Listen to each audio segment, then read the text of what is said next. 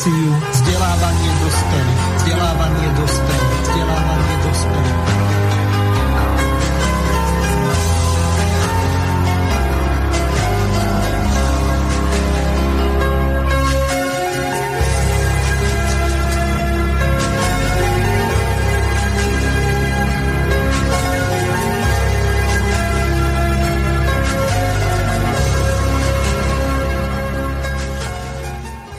Vážené a milé poslucháčky a poslucháči, od mikrofónu vás zdraví Miroslav Hazucha, ktorý vás bude sprevádzať reláciou vzdelávanie pre dospelých alebo vzdelávanie dospelých, prípadne andragogika. Je na vás, čo si vyberiete, ale Dôležité je to, že témou relácie je tvorivá spoločnosť. Máme tu hosti z tvorivej spoločnosti a podtitul relácie je Ekológia a klimatické zmeny. Takže teším sa na veľmi zaujímavých hostí. Predstavím vám ich. Prvou je pani Karolinka Hronová. Srdečne pozdravujem. Hezké odpoledne. Ďalším našim hostom je Dušan Váleček, opäť České republiky. Srdečne pozdravujem, Dušan. Krásny dobrý den. A zo Slovenska tak e, pozvanie prijala pani Barborka Pokorna, ktorú tiež zdravím. Ďakujem srdečne všetkých, pozdravujem. A pán Ivan Agoč, ktorého tiež pozdravujem. Ahoj, Ivko. Ahojte a príjemné popoludne všetkým. Informácia pre poslucháčov s hostiami si týkame, takže nebuďte prekvapení. Dúfam, že sa nepomýlim a niekomu nebudem omylom vykať. Takže vzhľadom k tomu, že sobotnú reláciu počúvali nie tí istí poslucháči, ktorí počúvajú túto reláciu vzdelávanie pre dospelých, tak by bolo dobre, keby sme Naši hosti predstavili a to tak, že pár slovami niečo povedia o sebe a o tom, ako sa dostali k hnutiu alebo k platforme Tvorivá spoločnosť. Ale začnem pani Karolinková a potom si môžete odovzdávať slovo. Nech sa páči. Moc děkuji, moc děkuji za slovo. Ještě jednou přeji hezké odpoledne všem váženým posluchačům a vůbec děkuji za pozvání do tohoto vysílání, eh, které je zaměřené na vzdělávání. Já jsem za to moc ráda. A jsem taky ráda za to, že se tady scházíme takhle mezinárodně Přijde mi to takové jako pěkné i v rámci uh, projektu Tvořivá společnost, uh, ve kterém jsme všichni aktivní, ve kterém se všichni účastníme jako dobrovolníci. Já sama se ho účastním od samotného počátku jeho vzniku Možná bych eh, na úvod řekla, že se jedná o momentálně o úplně samostatnou platformu, jedná se o celosvětový projekt, projekt celého lidstva, který ano vznikl na platformě Mezinárodního společenského hnutí Alatra, ale momentálně se osamostatnil, je to samostatný projekt a je tudíž z odpovědností úplně každého člověka. Si můžu předat slovo dál? Dušan, nech sa páči. Tak ještě jednou krásný dobrý den všem. Eh, já bych jenom chtěl navázat na Karolínku. Eh, je to vlastně projekt, který se týká absolutně všech účastnící toho, tohoto projektu. Jsou z více než 180 zemí světa. Eh, ve své podstatě u nás není rozdělení na žádná náboženství, na žádné politické strany. Toto hnutí sjednocuje všechny lidi na planetě právě nejenom proto, abychom začali žít lépe, ale abychom se konsolidovali eh, před blížími, blížími se, eh, řekněme, klimatickými změnami, které nás bohužel čekají, ale o tom si povíme za chvilinku. Barborka, nech sa páči. Uh, ďakujem. Tak ehm, ja som vám Barbara Pokorná, som eh, z Košíc a ja sa tohto projektu mm, účastním od roku 2019. Teda zopakujem to, čo som už vravela v sobotu, že v eh, máji 2019 prebehla prvá veľká medzinárodná konferencia s názvom eh, Spoločnosť Posledná šanca. My, Košičania, sme šli do Bratislavy, tam sme boli veľmi privítaní priateľmi, ktorí vlastne už, už dlhšie v tomto pracovali a pracujú a boli tak oduševneli a nadšení vlastne tým, tým že tou myšlienkou um, zmeniť svet k lepšiemu, že sme zahorili aj my a teda a ja sa snažím od tej doby pomáhať, ako viem.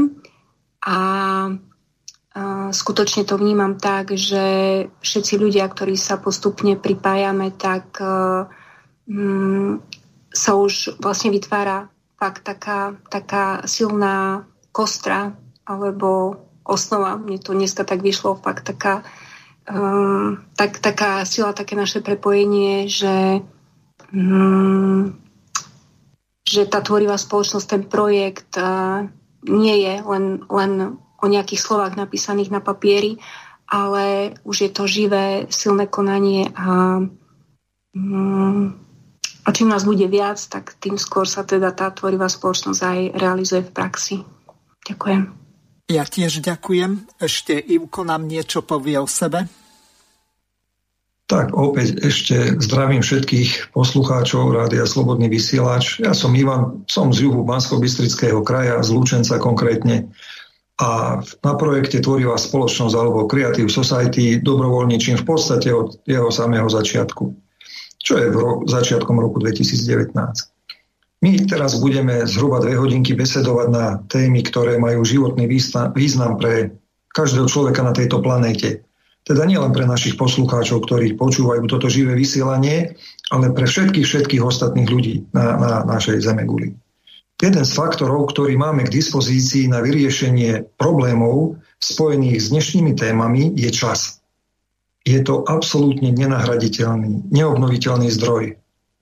A ak ho my nevyužijeme pre dobro veci, tak ho využijeme pre zhoršenie situácie.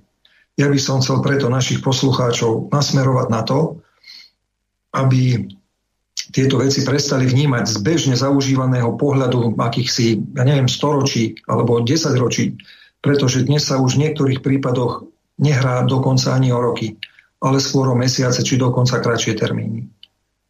Zatiaľ toľko na úvod a odozdávam slovo naspäť do štúdia. Ďakujem.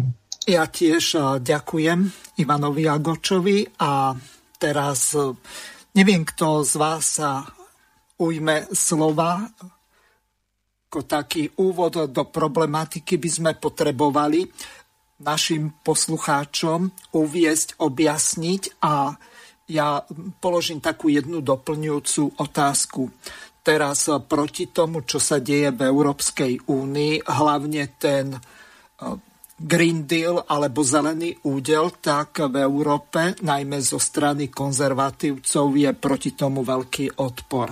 Čiže eh, z tohoto hľadiska, aký vy máte vzťah k tomu, čo sa deje v Európskej únii a aký druh tej ochrany životného prostredia, ekológie a postoj k klimatickým zmenám má tvorivá spoločnosť. Nech sa páči. No, no, chceš Karolinka odpovedať? Ne, ne, v pořádku. Když tak se můžeme vzájemně doplnit. Povídej Ivanku.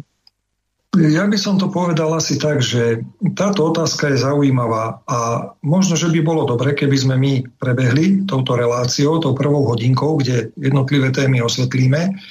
A myslím si, že naši poslucháči jednak pochopia, aký je náš postoj k tejto téme, aby sme to dopredu nejak nenasmerovali do určitého mantinelu, do určitých očakávaní. Čiže dajme si čas, aby sme sa týmito témami prebrali a myslím si, že potom to bude zrejme. A ak nie, tak sa k tej otázke môžeme vrátiť. Čo vy poviete na takýto postup? Ja súhlasím, samozrejme aj naši diváci, respektíve poslucháči sa môžu aktívne zapojiť cez známe telefónne, či, pardon, e-mailové adresy studio.bb.ju zavináč slobodnyvysielac.sk druhá studio.bb.ju zavináč gmail.com až po prvej hodine, to znamená od 16. hodiny 30. minúty zapnem telefón, takže zatiaľ nevolajte, lebo chceme urobiť úvod do pre problematiky, prehrať si e, nejaké zvukové ukážky, ktoré máme pripravené a dostať našich poslucháčov do reality tvorivej spoločnosti v oblasti ochrany životného prostredia a klimatických zmien. Takže odovzdávam slovo. Tak si ho beriem ja. Priatelia, chcem nadviazať na sobotnejšie vysielanie, v ktorom sme vám predstavili naozaj len zhruba projekt Tvorivá spoločnosť, nakoľko aj hlavný názov relácie je aj dnes Tvorivá spoločnosť a podtitul Ekológia a klimatické zmeny. Na prvý pohľad sa môže zdať, že to spolu nejako nesúvisí, ale práve opak je pravdou. Súvisí to spolu z viacerých dôvodov a tým prvým, ktorý chcem osvetliť je práve tých 8 osnov tvorovej spoločnosti, kde štvrtá osnova hovorí Transparentnosť a otvorená dostupnosť informácií je pre všetkých ľudí v spoločnosti. Prečítam ju celú tú osnovu. Každý človek má právo na získanie spolahlivých informácií o pohybe a rozdelení verejných finančných prostriedkov. Každému človeku sú dostupné informácie o stave uskutočnenia rozhodnutí spoločnosti. A tretia veta. Média patria výlučne spoločnosti a odrážajú informácie pravdivo, otvorene a čestne. A my vlastne sa dnes oprieme o túto tretiu vetu štvrtej osnovy s tým, že máme um, prvýkrát možnosť uh, takto v inom médiu ako vlastne na našich stránkach hovoriť pravdivo, otvorene a čestne o ekológii a klíme, a ktoré mm, klimatických zmenách, ktoré práve prebiehajú na našej planete. A tieto informácie sa v súčasných mienkotvorných médiách určite nedozviete, ktoré dnes naši priatelia Ivan a Dušan sa o ne s vami podelia. Toto je teda aj praktická ukážka, ako to vnímame my že budú informácie v médiách odovzdávané v spoločnosti postavené na tvorivom formáte. Teda zopakujem pravdivo, transparentne a hlavne komplexne. Tieto všetky informácie mm, boli konzultované a sú podané na vedeckej úrovni, pretože um, projekt Tvorivá spoločnosť e, už je tak rozvetlený, že mm, spolupracujeme a zapájajú, zapájajú sa vedci, ktorí sa už teda neboja hovoriť pravdu. A verím, že to, čo sa dnes dozviete, tak bude pre vás v, mno, v mnohom nové. Karolinka, odovzdám ti slovo. Ešte niečo k tomu povedať? Určitě, určitě abych navázala informací, že vlastně na platformě Tvořivé společnosti a je možné se stále podívat na stránkách creativesociety.com nebo i když člověk zadá do Google tvorivá společnost.cz nebo .sk, tak tvorivá společnost.sk, tak e, přímo na stránkách je možné se podívat na konferenci, která proběhla 24. července. A já jsem ráda, že se k téhle konferenci můžu e, vrátit, že o ní můžu pohovořit, protože se jedná o událost, která nemá obdoby. E, do této doby nikdo nic takového neudělal na takovéto úrovni, na takové, v takovémto formátu. On vlastně díky tomu, že tvořivá společnost je stoprocentně dobrovolnický projekt, tak tahle konference byla překládaná online do 72 jazyků. A právě témata eh, klimatu a ekologie tady byla rozebrána do značné hloubky.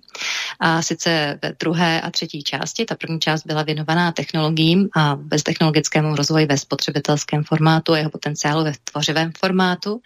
A právě e, zde už na této konferenci promluvilo obrovské množství speakerů z celého světa, vědců, kteří nedostávají prostor právě v tom mainstreamu, kteří jsou vděční za to, že můžou mluvit pravdu, že můžou říct tak, jak se věci skutečně mají, že můžou mluvit o tom, co sami pochopili, na co přišli a můžou sdělit lidem pravdu. Uh, my jsme také rádi, že o tomto tématu můžeme pohovořit. Vlastně to, co dneska zazní a o čem budou hovořit uh, kluci, uh, je vlastně takové schrnutí této konference a poslechnout si uh, ty vědce, speakery, které, kteří hovořili na této konferenci, určitě, určitě stojí za to a srdečně každého zvu, aby se na konferenci podíval.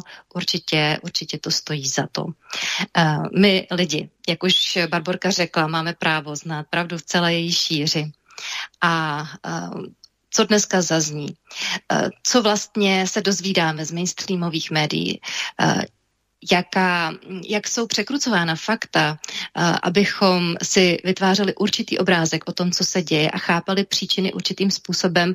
To všechno je důsledkem um, spotřebitelského formátu, nebo respektive jak, jak spotřebitelský formát deformuje tu informaci, která dochází až k nám. Um, jaká je skutečná pravda a jak to vůbec všechno souvisí s formátem tvořivé společnosti, nutnost, nutností sjednocení našeho potenciálu. O tom všem bychom rádi dneska pohovořili. A já předávám slovo Ivanovi. My sme si to, keď sme si pripravovali túto reláciu, nejak tak rozdelili, že nebudeme preplietať ekológiu s klimatickými zmenami, alebo teda s klímou, pretože vieme, že bežne sa to robí, že sa tieto dva sektory ako keby prelievajú alebo zliepajú dokopy, ale ak chceme pochopiť, čo sa skutočne deje a ak chceme nájsť skutočné východiská, musíme sa na tieto veci dívať oddelenie. Preto aj my sme to rozstriedili v našej relácii a v prvom rade budeme hovoriť o ekológii. Ale skôr než k tomu pre, pre, teda pristúpim, chcel by som tak na úvod nejaký tak, také, také úvod do problematiky vyjadriť. U nás i všade vo svete existuje obrovské množstvo rôznych aj ekologicky, aj klimaticky zameraných aktivít, skupiniek, hnutí, spolkov, organizácií rôznych a tak ďalej. A napriek tomu, že ich pribúda ako hú po daždi, situácia, ako všetci vieme a vidíme, sa v týchto oblastiach absolútne nezlepšuje. Všetky parametre sa iba zhoršujú. Doterajší spôsob riešenia týchto problémov alebo prijímané opatrenia nákladné samity, teraz jeden prebieha v Glasgowe však a podobne sa ukazujú byť úplne neefektívne. Prečo je tomu tak? Čo bráni tomu, aby sa tieto veci dali do poriadku? No ak budeme k sebe úprimní, problém leží úplne na povrchu a je každému viditeľný. Je to spotrebiteľským myslením a z toho vyplývajúcim našim správaním narušený prirodzený chod vecí. No a ako s tým súvisí teda ten náš projekt Tvorivá spoločnosť? Ako už aj Duško spomínal, alebo kolegovia, tak e, projekt Tvorivá spoločnosť nie je na, náš v tom zmysle, že náš, nás, náš štyroch, ktorí sme tu v štúdiu alebo teda e, v diskusii, ale je to projekt nás všetkých, všetkých ľudí, je to všeľudský projekt, 8 miliardový civilizačný projekt.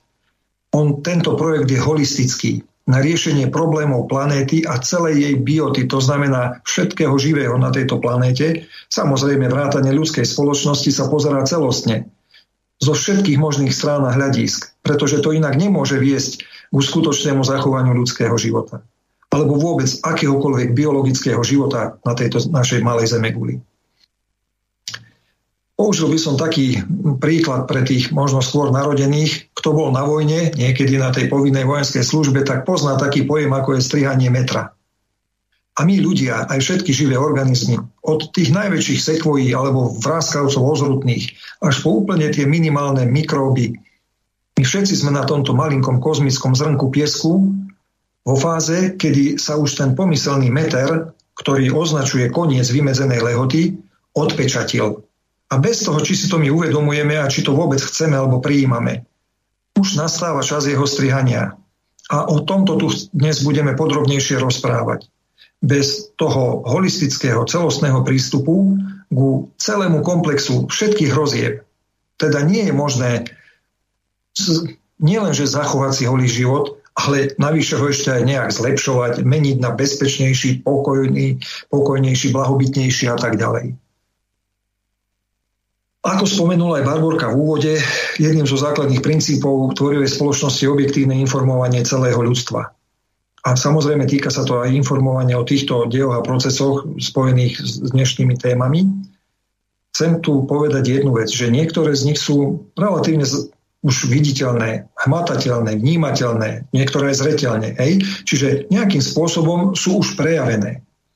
A teda ako keby známe, už ich akoby poznáme ale mnohé sú zatiaľ ešte v takej neviditeľnej úrovni. Ne, sú nevnímateľné alebo nemerateľné. Čiže sú pre nás ako keby ešte neznáme. Niekedy o nich ľudia ani netušia. Alebo my ako ľudia netušíme. ale pritom nie sú o nič menej hrozivejšie a nebezpečnejšie ako tie prvé. A veru často je to presne naopak. Karolinka spomenula tú júlovú konferenciu Globálna kríza, týka sa to už každého. A tam sa skutočne preberali tri najväčšie hrozby pre našu civilizáciu. Aj spomenula aj to, že ľudia sú tou obrovskou masou informácií, ktoré, ktorá sa dneska na ľudí zo všetkých strán valí, zahltení a dezinformovaní. A práve táto dezinformovanosť zapríčinuje ešte väčšie prehlbovanie tých hrozieb, ktoré sa na konferencii preberali. A my teda, aby sa niektoré veci dostali na pravú mieru, chceme našim divákom čo to o nich povedať. Skôr ako teda k tej ekológii alebo ekologickému bloku pristúpime, ja by som poprosil do štúdia pustiť krátky úryvok z rečí izraelskej ekologičky doktorky Kotliar na júlovej konferencii s takým malým podnadpisom 3 stupne rozrušenia ekologickej rovnováhy. Klimatické kataklizmy sú skúškou pre nás i našu planétu. Zem je náš domov, ktorý by sa mohol stať ochranou, úkrytom pred živelnými pohromami. Ale ako dnes vypadá, čo sme urobili pre náš dom, aby sme ho ochránili? V akom je stave? Bohužiaľ, Zem dnes prežíva ekologickú krízu a tá sa líši od klimatickej tým, že je spôsobená činnosťou samotného človeka. Ekosystém to nie je súbor jednotlivých prvkov, ale jediný živý organizmus, v ktorom je všetko vzájomne prepojené. Každý človek je jednotkou ekosystému, závisí od neho a vplýva naň. A teraz má toto vzájomné pôsobenie deštruktívny charakter. To znamená, že rovnováha medzi životným prostredím a spoločnosťou je narušená. Stupeň rozrušenia ekologickej rovnováhy môže byť rôzny. V prvej fáze sa s ním planéta dokáže vyrovnať sama. V druhej sa príroda môže zotaviť len za podmienky priamej pomoci človeka. A posledná etapa je etapa ekologickej katastrofy. To je bod, z ktorého nie návratu, keď už človek nemôže nič obnoviť a napraviť. A takáto situácia vedie k zániku ľudstva. V niekoľkých oblastiach Zemegule už táto fáza nastáva. Dnes sa nachádzame v etape ekologickej krízy. Takže to bola doktorka Anna Kotliar, ktorá vysvetlila ten holistický prístup, to znamená od kde sa dáva prednosť celku pred jeho časťami alebo súčasťami a o tom nám viacej povedia naši hostia. Nech sa páči, odovzdávam vám slovo. Opäť si zoberiem slovo ja, lebo to tak máme podelené, že vlastne poslucháčov budem touto témou ekológie viac menej v úvode sprevádzať ja. Ako sme počuli v tomto krátkom fragmente, e, ak, ak, možno, že ste to teda zaregistrovali, vážení poslucháči, že aký je rozdiel medzi ekológiou a klímou. Aby sme si tieto veci vyjasnili. Ekológia, to prvé, tá ekológia, to je záležitosť spojená s človekom a jeho činnosťou. A to druhé, klíma, klimatické zmeny a tak ďalej, to sa deje bez prispätia človeka. Dialo by sa to aj keby na planéte ľudia nežili. Aj preto sme tieto témy v dnešnej relácii jasne oddelili. Je to veľmi dôležité pre hľadanie východisk. Už som to spomínal. Skúsme si teda v prvom bloku ekologickom tak obrazne asociovať Zem s ľudským telom, pretože Zem je v princípe rovnakým organizmom ako aj človek. Je to živý organizmus, v ktorom je všetko vzájomne prepojené a takisto je zraniteľná. Skúsme ju teda si ju predstaviť v nejakej podobe nakresleného plochého dvojrozmerného obrázku. Začneme lesmi. Tie sú bežne asociované s ľudskými pľúcami však, kde môžeme smelo uviesť, že máme ich napadnutých alebo zničených minimálne 80 podľa dostupných údajov bola za posledných 40 rokov na planéte vyrúbaná plocha veľká asi 1 miliardu hektárov. No nie je to práve málo. Zodpoveda to výmere celej Európy, komplet celej Európy, vrátane európskej časti Ruska, teda od Lisabonu až po Ural. A do roku 2015 zmizlo asi 50% divých lesov planéty a ak sa trend nezastaví, tak k roku 2030, čo je o 9 rokov, ich na planéte zostane iba 10 tu, na tomto príklade, si môžeme pre ilustráciu ukázať taký typický postup riešenia problémov planéty v spotrebiteľskej spoločnosti. samozrejme netýka sa to len ekologických problémov, on je badateľný tento prístup v úplne každej oblasti. Tak v septembri roku 2014 bola v New Yorku pompézne, ako sa patrí, podpísaná deklarácia OSN o lesoch. Cieľom tejto deklarácie bolo do roku 2020, čiže za 6 rokov, znížiť mieru úbytku prírodzených lesov aspoň o polovicu. A k roku 2030 tento úbytok ukončiť. V rokoch tesne pred podpísaním deklarácie ročný výrub lesov dosahoval výmeru asi 20 miliónov hektárov. Pre ilustráciu alebo pre porovnanie je to štvornásobok výmery Slovenskej republiky. Hneď po jej podpísaní došlo k raketovému vzostupu tejto aktivity a už v roku 2016, kedy ešte hádam ani nebol zasnutý atrament podpisov pod touto dohodou, už bola vyrúbaná plocha 29,7 milióna hektárov, čo je 6 násobok výmery Slovenskej republiky. Čiže vidíme, že plán spotrebiteľskej spoločnosti a skutočnosť len za dva roky v absolútnom rozpore. Ten výrub lesov potom mierne klesol a súčasne dosahuje zhruba 28 miliónov hektárov. Aby si to ľudia vedeli lepšie predstaviť, uvediem, že sa to rovná výmere zhruba 107 400 štandardných slovenských futbalových ihrísk každý deň. Alebo, ak sa to niekomu zdá ako veľké číslo a ľahšie si vie zapamätať menšie, tak je to 1,25 futbalového štadióna za sekundu. Čiže každé 4 sekundy zmizne z nášho povrchu výmera lesov o ploche 5 ihrisk. A to vodne i v noci, bez prestávky, či už polčasovej, obedňajšej, oddychovej, akokoľvek si ju nazveme. A to vrátane víkendových sviatkov. Teda, namiesto deklarovaného zníženia úbytku došlo k jeho poriadnemu zvýšeniu. Samozrejme, nielen priemyselný výrub likviduje naše lesy, ale tie hynú aj v dôsledku každoročných lesných požiarov anomálnych, rôznych anomálnych prírodných javov alebo kyslých dažďov. Ale čo chcem pripomenúť divákom alebo poslucháčom je to, že my tu máme takú perličku. Lesy sa vo veľkom likvidujú aj v tzv. hombe za ekologickosťou. Čo tým chcem povedať? Že napríklad na prípravu ročnej zásoby papierových obalov len pre jeden malý obchod je potrebné vyrúbať 9000 stromov, teda orientačne 30 až 40 hektárov za rok. A v tomto momente by som poprosil štúdio e, pustiť ďalšiu ukážku zvukovú, z, e, ďalší fragment z tej konferencie júlovej. Je to vystúpenie profesora Guy McPhersona, biológa z Arizonskej univerzity, ktorý v tomto svojom vystúpení vysloví jeden zaujímavý výrok. Amazonský prales prekročil bod zlomu pred mnohými rokmi. To, čo mu sa hovorí kolektívne dýchanie pralesa, teraz prebieha rýchlejšie než fotosyntéza. To znamená, že uvoľňuje viac oxidu uhličitého, ako ho z atmosféry prijíma.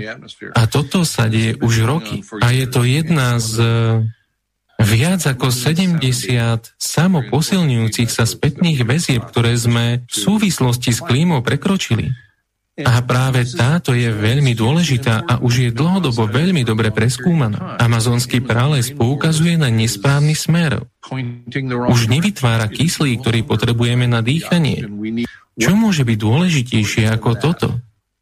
Ak si ak si myslíte, že ekonomika je dôležitejšia ako životné prostredie, skúste zadržať svoj dých, kým spočítate svoje peniaze. Viete, veľmi dlho to nevydržíte, aj keď nemáte veľmi veľa peňazí. Každý z nás vydrží zadržať dých na 3, 4 alebo 5 minút. A my nemôžeme prežiť na tejto planéte bez celej rady ďalších druhov ktoré nám poskytujú služby, od ktorých sme vo svojom vlastnom prežití krajine závislí. Nie je to len opeľovanie a nie je to len čistenie vody. Je to poskytovanie vzduchu, práve toho kyslíku, ktorý potrebujeme na dýchanie. Tak takto ďaleko sme až zašli, že ničíme vzduch, ktorý dýchame. Je to nepredstaviteľné. A napriek tomu sa to deje. Mal som kamarátku, ktorá mala jednu z týchto ceduliek v jej kuchyni. Všetci sme ich už videli, sú na nich krátke chytľavé výroky. Na jej cedulke bolo napísané, oceán všetko vyrieši. Ľudia tomu veria. Ľudia veria, že môžeme do oceánu hádzať odpadky, ropu, oxid uhličitý a všetko ostatné a oceán to vyrieši. Nie, oceán nemôže vyriešiť všetko. Keď zabijeme oceán, zabijeme sami seba. To si hneď môžeme priložiť k hlave zbraň plnú nábojov. A toto my robíme s oceánom. Nemôžeme v žiadnom prípade nemôžeme pokračovať v zaobchádzaní s oceánom ako so skladkou odpadu. Viete, touto cestou kráčame už tak veľa rokov. Hádžeme odpadky do oceánu, znečistujeme ovzdušie, robíme všetky tieto hrozné veci a väčšina ľudí si myslí, že v tom môžeme pokračovať, lebo pozrite sa, doteraz to fungovalo a my sme stále tu. Ľudia nechápu dôležitosť ich individuálnych a skupinových činov. Čiastočne preto, že to nechcú pochopiť. Nechcem tomu rozumieť. Nechcem vedieť nič z toho, čo som vám práve povedal. Je hrozné to vedieť. Počúvajte, aj keď je už neskoro konať a dosiahnuť zmenu, chcete byť tým, kto niekomu povie, nekonal som, pretože som si myslel, že je už neskoro? Samozrejme, že nie. Nevieme, kedy je príliš neskoro. Pravdepodobne si to uvedomíme až dlho potom, keď bude neskoro. Znamená to, že sa máme vzdať? Nemyslím si. Teda ja sa nevzdávam, viete, nedostal som už 12 rokov zaplatené a stále o tom meliem dookola, pretože som učiteľ. Nemôžem si pomôcť, pretože tu hovoríme o živej planéte. Nie je nič dôležitejšie ako táto téma. Všetky peniaze sveta sa nevyrovnajú živej planéte. Áno, ak máme mať tvorivú spoločnosť, potom musíme odmeniť tvorivú silu jednotlivcov. Hľadajme každú príležitosť, aby sme k tomu dospeli. Porozmýšľajte o tom. Nie je to o zjednotení v zmysle stretnúť sa spoločne v bare, piť spolu pivo. Je to spoločná práca všetkých ľudí pre spoločné dobro. Ak toto dokážeme, nebolo by to prekrásne? Takže vraciam opäť slovo Ivanovi, aby rozviedol slova profesora Deja McPhersona. Nech sa páči. Verím, že ďakujem. Verím, že pozorní poslucháči to tam zaregistrovali, e, keď hovoril o tom, ako reagujú ľudia na to, keď sa im hovorí o týchto problémoch. Keď im to vedec hovorí, ktorý tie dáta má, ktorý to skúma, meria, pozoruje a tak ďalej. Nechcem tomu rozumieť. Nechcem vedieť nič z toho, čo mi hovoríte. Je hrozné to vedieť. Hej, veru, poznanie reality niekedy znásobuje smútok a strach. Ale ako veci pomôže pštrosia politika alebo zatváranie očí pred nimi? My napríklad bežne prijímame fakt, všeobecne ako fakt, že nás lesy zásobujú kyslíkom. Ale podľa nedávnych výskumov, ako sme práve počuli aj v zázname, sa zistilo, že to nie je vôbec tak. 12 rokov trvajúci výskum v tropických pralesoch Južnej Ameriky Afriky a juhovýchodnej Ázie ukázal, že sú čistými producentmi uhlíka, že uvoľňujú oveľa viac uhlíka a teda aj CO2, ako ho viažu. Ten rozdiel bol až dvojnásobný. Dvakrát viac uvoľnia, ako naviažu. A pritom to, čo sa najčastejšie spomína ako príčina, že antropogénny faktor, odlesňovanie alebo teda iné faktory, zistili títo veci, že na to vplývajú len 30 percentami a zvyšok je spôsobený nejakými inými prirodzenými faktormi, o ktorých ani netušia. A jedni z nich sú aj klimaticko-kozmické, o ktorých bude ale hovoriť kolega Dušan. Nikto nám o tom nahlas nehovorí. A ja v tomto bloku pripomeniem aj to, že nebudem podrobnejšie rozoberať ani problematiku CO2, alebo teda oxidu uhličitého, keďže je to opäť oveľa viac klimatická záležitosť ako ekologická. Teda je to problém, ktorý ľudská činnosť ovplyvňuje len veľmi okrajovo. Napríklad antropogénne produkovaný CO2 sa podiela na zložení skleníkových plynov len 1%.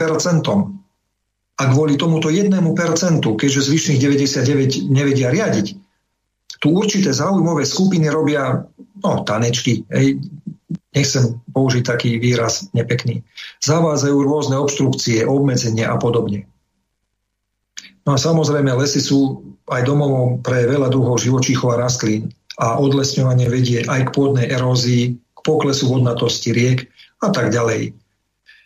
Čo je skôr alarmujúce je to, že od lesov a lesnej produkcie úplne, alebo teda vo veľkej alebo značnej miere závisí asi tretina ľudskej populácie.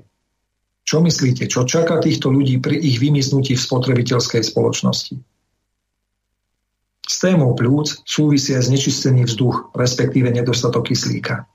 A na celom svete je dnes takmer 90% ľudí, teda 9 ľudia z 10 dýchajú znečistený vzduch. Tu áno, tu môžeme hovoriť o antropogénnom vplyve, keďže jeho hlavnými zdrojmi sú emisie priemyselných podnikov, ja neviem, všetky druhy dopravy, tepelné elektrárne, spaľovanie odpadu a tak ďalej. Znečistený vzduch je aj jedným z najhlavnejších ohrozovateľov zdravia našich detí. Každý desiatý prípad úmrtia detí vo veku do 5 rokov je spôsobený práve nečistým vzduchom. U dospelých je toto percento dokonca ešte vyššie. Podľa odhadov VHO, no, Svetovej zdravotníckej organizácie, znečistenie vzduchu zabíja každoročne viac ako 7 miliónov ľudí a trend je strmo zostupný a nevieš nič dobré. Prejdime teda aj k inej zložke, k pôde, alebo teda k koži. Dnes je konaním človeka zdegenerovaných asi 75% pôd. A trend alebo tendencia tejto degradácie prúdko postupuje. Hlavnými zdrojmi znečistenia pôd sú aj tu, pardon, sú aj tu priemyselné podniky, doprava, polnospodárstvo, atomová energetika a tak ďalej. A samozrejme aj obrovské územia skládok. Len pre zaujímavosť môžem poslucháčom uvieť, že iba v samotnej Ruskej federácii zaberajú skládky plochu 4 milióny hektárov, čo je porovnateľné s rozlohou Holandska alebo Švajčiarska. Koľko ich môže byť na celej planéte?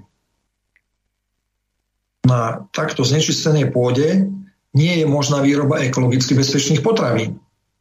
Okrem znečistenia dokonca na svete ubúda každoročne asi 30 miliárd tón pôdnej vrstvy čo je spôsobené eróziou. To znamená, že vlastne každých 5 sekúnd erózia vymiela plochu pôdy, ktorá sa rovná jednému futbalovému ihrisku, keď sme už teda pri tých ihriskách.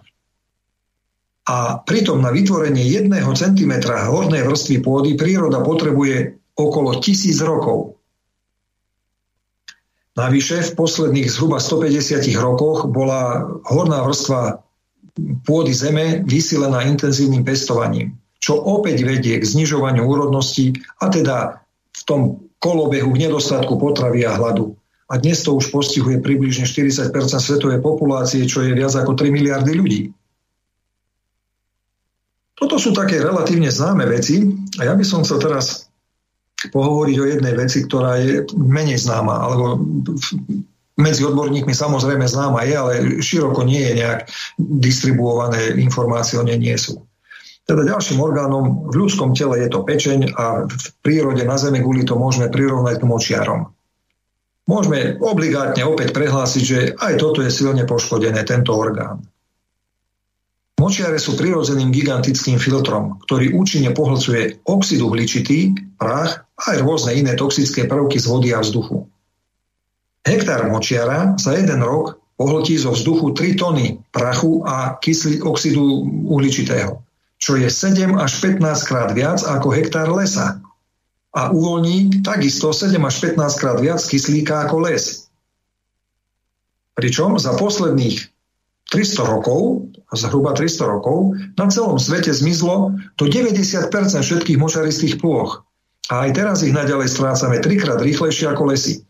Vysúšame ich kvôli, ja neviem, ďalšiemu využitiu v, v, v polnohospodárstve alebo rozširujeme mesta. No a samozrejme ťažíme tam rašelinu. Oni sa zmenšujú aj preto, lebo staviame hrádzi a priehrady, ubúda voda. Vyrúbujeme lesy, no a samozrejme aj kvôli tej spomínanej pôdnej erózii. Okrem toho bývajú veľmi často znečistené aj rozlievaním ropy. A týmto sa narúša tá najdôležitejšia ich funkcia alebo funkcia močiarov. Je to očistenie atmosféry. Znižovanie schopnosti močiarov odstraňovať z atmosféry CO2 je ďalším výrazným faktorom, ktorý vedie k výraznému zvyšovaniu jeho koncentrácie vo vzduší. Ale je tu ešte jedna vec. Močiare sú aj strategickými rezervoármi sladkej vody, ktorej je celkovo na Zemi menej ako 1%. A málo kto vie, že ona sa uchováva hlavne v mokradiach. Teda nie v riekach a jazerách, ako si bežne ľudia myslia, ale práve v týchto mokradiach.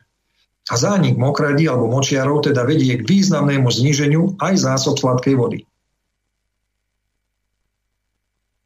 našom tele dôležitou súčasťou je krv. Pre planétu je to voda, vodné toky. A to takisto môžeme povedať, že výsledky rozbory sú veľmi zlé. Bezpečnej pitnej vode dnes nemá prístup viac ako 2 miliardy ľudí. A jej deficit už zasahuje takmer 40% populácie. Okrem toho je podľa údajov VHO a UNICEFu minimálne 1,8 miliardy obyvateľov planéty nútených piť vodu znečistenú fekáliami. Dokážete si to predstaviť? To je nepredstaviteľné číslo.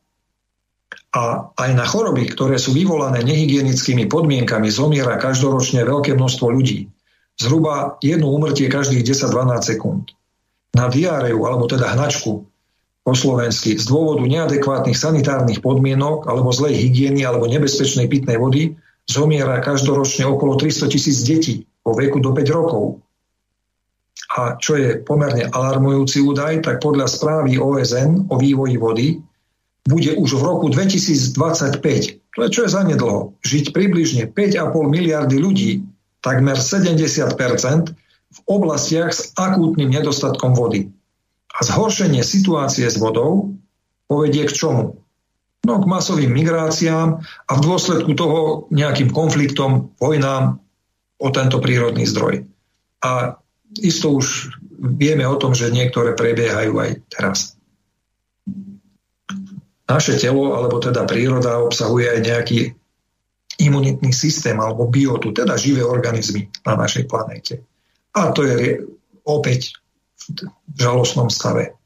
Dnes je vyhnutím ohrozených okolo 1 milióna druhov živočíchov a rastlín. Aj celkové množstvo divožijúcich cicavcov sa už znížilo o 82 Len počas minulého storočia vyhynulo toľko druhov fauny, koľko malo vyhynúť za 10 tisíc rokov. A toto tempo vymierania druhov je podobné ako pred 70 milión rokmi, keď vieme, že vyhynuli dinosaury. A dnes už veci naozaj vážne hovoria o tom, že žijeme v, šie, v etape šiestého hromadného vymierania. Tentokrát je však zapríčinené do istej miery aj človekom a jeho aktivitami. V roku 2018 napríklad vedci vypočítali, že pri terajšej rýchlosti vymierania cicavcov bude obnovenie biodiverzity, alebo teda príroda na obnovenie biodiverzity bude potrebovať 3 až 5 miliónov rokov. No a toto miznutie rastlín, živočichov, alebo teda ich druhov, k čomu vedie? No opäť k nestabilite ekosystémov a samozrejme následne k, narušenie, k narušeniu mm, život, alebo teda prirodzeného životného prostredia človeka. Ešte by som chcel poprosiť o jednu ukážku, režiu. Je to takisto audio úrivo z júlovej konferencie, hovorí stavebná inžinierka Olga Procenko z Belgicka. Bude to téma, ktorá Uvidíme, aká to bude téma. Povieme si o nej ďalej. Dobrý deň. Neustále spôsobujeme škody našej planéte. Najhroznejšie, čo sme urobili, pomimo toho, čo sme už zničili, vytvorili sme tlak na zem. Budujeme gigantické mestá a ani sa nezamýšľame nad škodami, ktoré prinášajú našej planéte. Stavby megalopolisov vážia stovky miliónov tón. Osídľujú ich desiatky miliónov ľudí, ktorí taktiež majú svoju hmotnosť. Vznikajú bodové tlaky na litosferické platne. Zem dýcha. A keď zvážame miliardy tón z iných častí planéty a koncentrujeme ich v jednej mestách, narúša to rytmus, rovnováhu planéty. Menia sa prúdenie, vetra i teplotný režim. V miestach miest stúpa teplota o 10 až 15 stupňov. No ani to ešte nie je všetko. Sústredenie obrovských prúdov ľudí, ktorí žijú princípmi spotrebiteľskej spoločnosti, vyvoláva katastrofické znečistenie životného prostredia na jednom mieste. Príroda sa s tým nedokáže vysporiadať. Naše mestá sú metastázami, ktoré zabíjajú organizmus planéty. Vidíme tieto zmeny? Vidíme. Treba sa len pozerať globálne. Mesta vplývajú na zmeny rytmu planéty. Poruchy zapričiňujú náraz seizmickej aktivity a vplývajú aj na ekológiu, aj na vietor, aj na všetko ostatné. Tieto zmeny rovnako vplývajú aj na klímu. Nie je to hlavná bieda, ale vplýva to. Klimatické zmeny už naberajú katastrofické obrátky a my ich iba zhoršujeme. Ak to vezmeme dohromady, potom sme dnes zabili našu planétu. Jediný domov, ktorý teraz máme. Ale veď utiec nemáme kam. Toto je koniec. Trochu roztiahnutý v čase, ale je to koniec. Šanca pre nás, ľudí, aj pre našu planétu existuje len zmene formátu spoločnosti. Prestaňme byť metastázami. Môžeme žiť inak. Môžeme sa zjednotiť a vytvoriť tvorivú spoločnosť, v ktorej si budeme ceniť jeden druhého i naše okolie, v ktorej nám pravidlá hry nebudú diktovať ekológia a spotreba, ale ľudské, duchovné a morálne hodnoty. Len v takej spoločnosti budeme mať možnosť vytvoriť technológie, ktoré zachránia našu planetu a naše životy. Naše aj našich detí. Len v tvorivej spoločnosti sa budeme môcť zaoberať ekológiou a zavedením poriadku na planéte. Preto ľudia, prebuďte sa. Pozrite sa na túto zomierajúcu planétu. A potom sa pozrite do očí vašich detí. Naozaj ste im slúbili takúto budúcnosť? Takže toľko Olga Procenko a opäť vraciam slovo našim hostom. Nech sa páči. Dobre, ďakujem. Takže ja už túto tému ekológia dokončím. Pre mňa, keď som toto na konferencii počul, bol, bola jedna taká zaujímavá skúsenosť, že my vlastne nechtiac tým, že koncentrujeme obyvateľov do tých obrovských megamiest, do tých megalopolisov, pôsobíme ako keby nesprávnou akupresúrou na našu planétu. A vyvolávame tým potom aj tie klimatické zmeny. I keď je to viac ekologická záležitosť, ale pôsobí to aj na klímu. Ako bolo povedané aj v tom úrivku. Teda prejdem k záveru. Ak sa pozrieme na našu spoločnosť ako celok, tak sa to dá vyjadriť, že životné funkcie nášho organizmu sú silne narušené. Kompletne. A, kriti- a pacient je teda v podstate v kritickom stave. Pretože bol zistený nádor na mozgu. V podstate metastázovali naše myšlienkové procesy.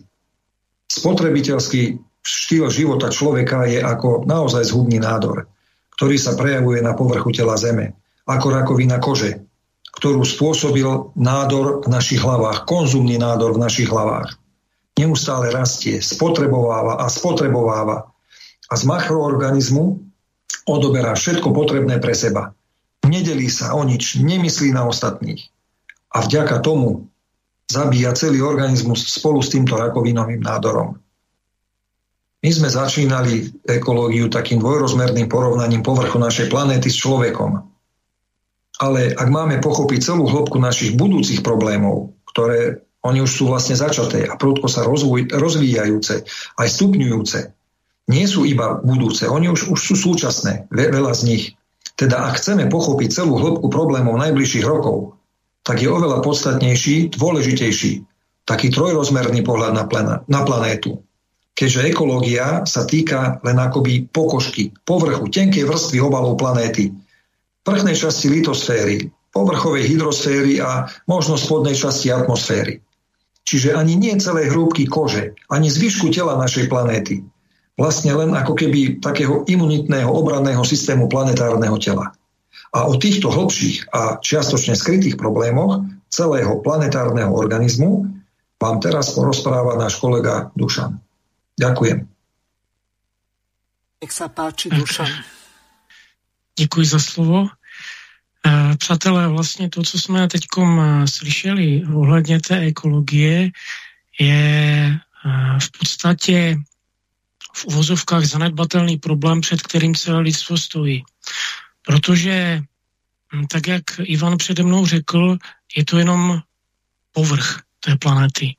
A ten problém, který se děje v této chvíli, se týká jádra naší planety. S tím souvisí prakticky úplně všechno. Eh, pokud eh, bychom měli jít do nějakých eh, cifer a faktů, tak aby to bylo nějakým způsobem pochopitelné, tak věci v roce 1998 zaznamenali posun zemského jádra směrem na sever. Což je samozřejmě velký problém, protože to neuvěřitelným způsobem, řekněme, ohrozilo celý systém planetární.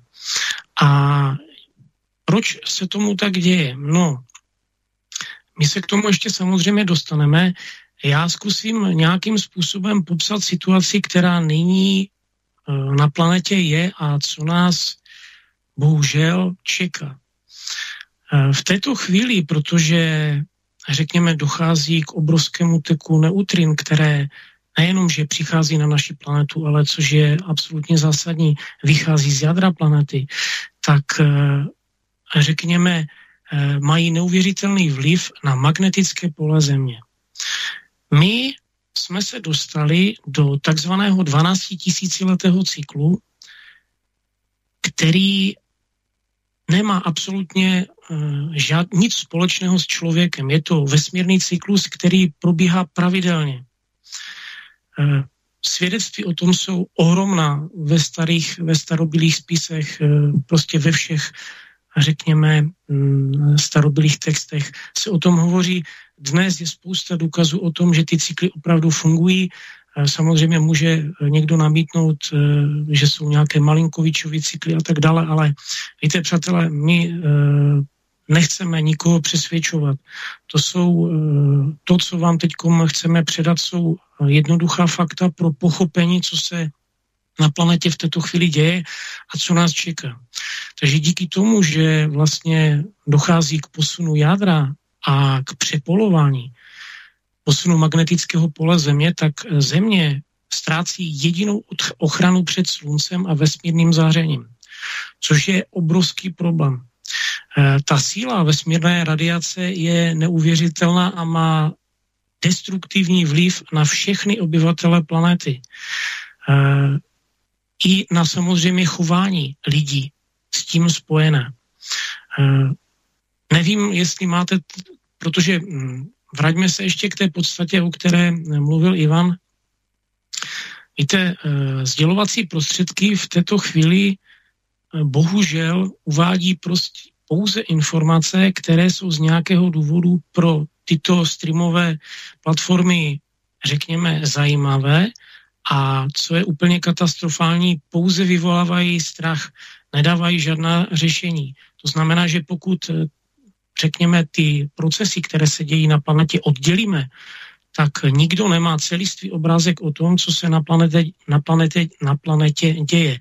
A proto vlastně dobrovolníci z více jak 180 zemí eh, pořádají tyto konference. Lidé, odborníci, vědci, specialisté ve všech oblastech Eh, vlastně života lidí se spojili proto, aby donesli lidem pravdu, protože my jedině spojení jsme schopni cokoliv udělat. Jedna z takových informací, o které se samozřejmě nemluví, je to, že země se rozpíná v rovníku. Co to ve své podstatě znamená? Ona jakoby mění svůj tvar, ale s tím souvisí samozřejmě, řekněme, procesy, které probíhají na tom povrchu, na té kůži. Samozřejmě spousta z vás, a to nejenom tady v Evropě, ale po celém světě spousta lidí zaznamenalo, že se ztrácí pitná voda. To je obrovský problém, ale to není ekologický problém. Ten problém se týká právě těch této cykličnosti a těchto vesmírných jevů, protože ta voda se ztrácí, ale kam se ztrácí? Vědci v roce 2014 objevili obrovský rezervoár, který se nachází pod oceánem a pod celou naší planetou. Rezervoár vody. Ten rezervoár je větší než ten, který je na povrchu. Kdybych to měl nějakým způsobem přirovnat k tomu, jakým, co se nyní děje, tak si představte, že ačkoliv tají ledovce, tak se neustále ztrácí voda, ztrácí se jezera, řeky vysychají a ta voda se ztrácí kde? No ztrácí se v útrobách země. A ta země se začíná rozpínat. Dalo by se to přirovnat k nějakému nádechu. Ale samozřejmě po nádechu bude nasledovat výdech. A ten může mít totální a katastrofální následky. My jsme se teď dotkli ledovců. Samozřejmě informace, které se dnes obecně dávají ohledně ledovců, jsou, řekněme, dostupné. Spousta lidí e, ví o tom, že ty ledovce tají. Je spíš e, druhá informace, která je velice zásadní. Oni samozřejmě tají, ale oni tají ze spoda nahoru. Což je absolutně obrovský problém, protože to opět dokazuje to, že ten problém se týká jádra planety. E, s tímto problémem je spojena takzvaná degazace, což je odplyňování, když jsme to řekli českým slovem. Znamená to, že vlastně z útrop země vycházejí plyny a řekněme, když zmizí nějaký ledovec, tak odkryje nějaký permafrost, který začne vypouštět plyny, se kterými se lidstvo ještě nikdy nesetkalo. My nemáme vůbec v rukou jakékoliv zbraně pro to, aby jsme se byli schopni těmto plynům postavit. Budeme hovořit dál. Samozřejmě s tím vším, eh, to je jenom malá část toho, co se ve své podstatě kvůli tomu děje.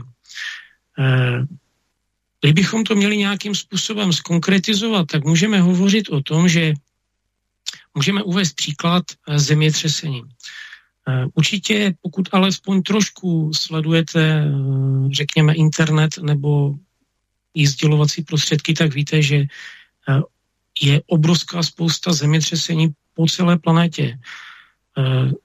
Může vzniknout názor, že tady, řekněme, v té naší kotlině se nás to netýká, ale přátelé, opak je pravdou. Jenom v České a Slovenské republice za posledních 20 let se zpětinásobilo uh, výskyt zemětřesení.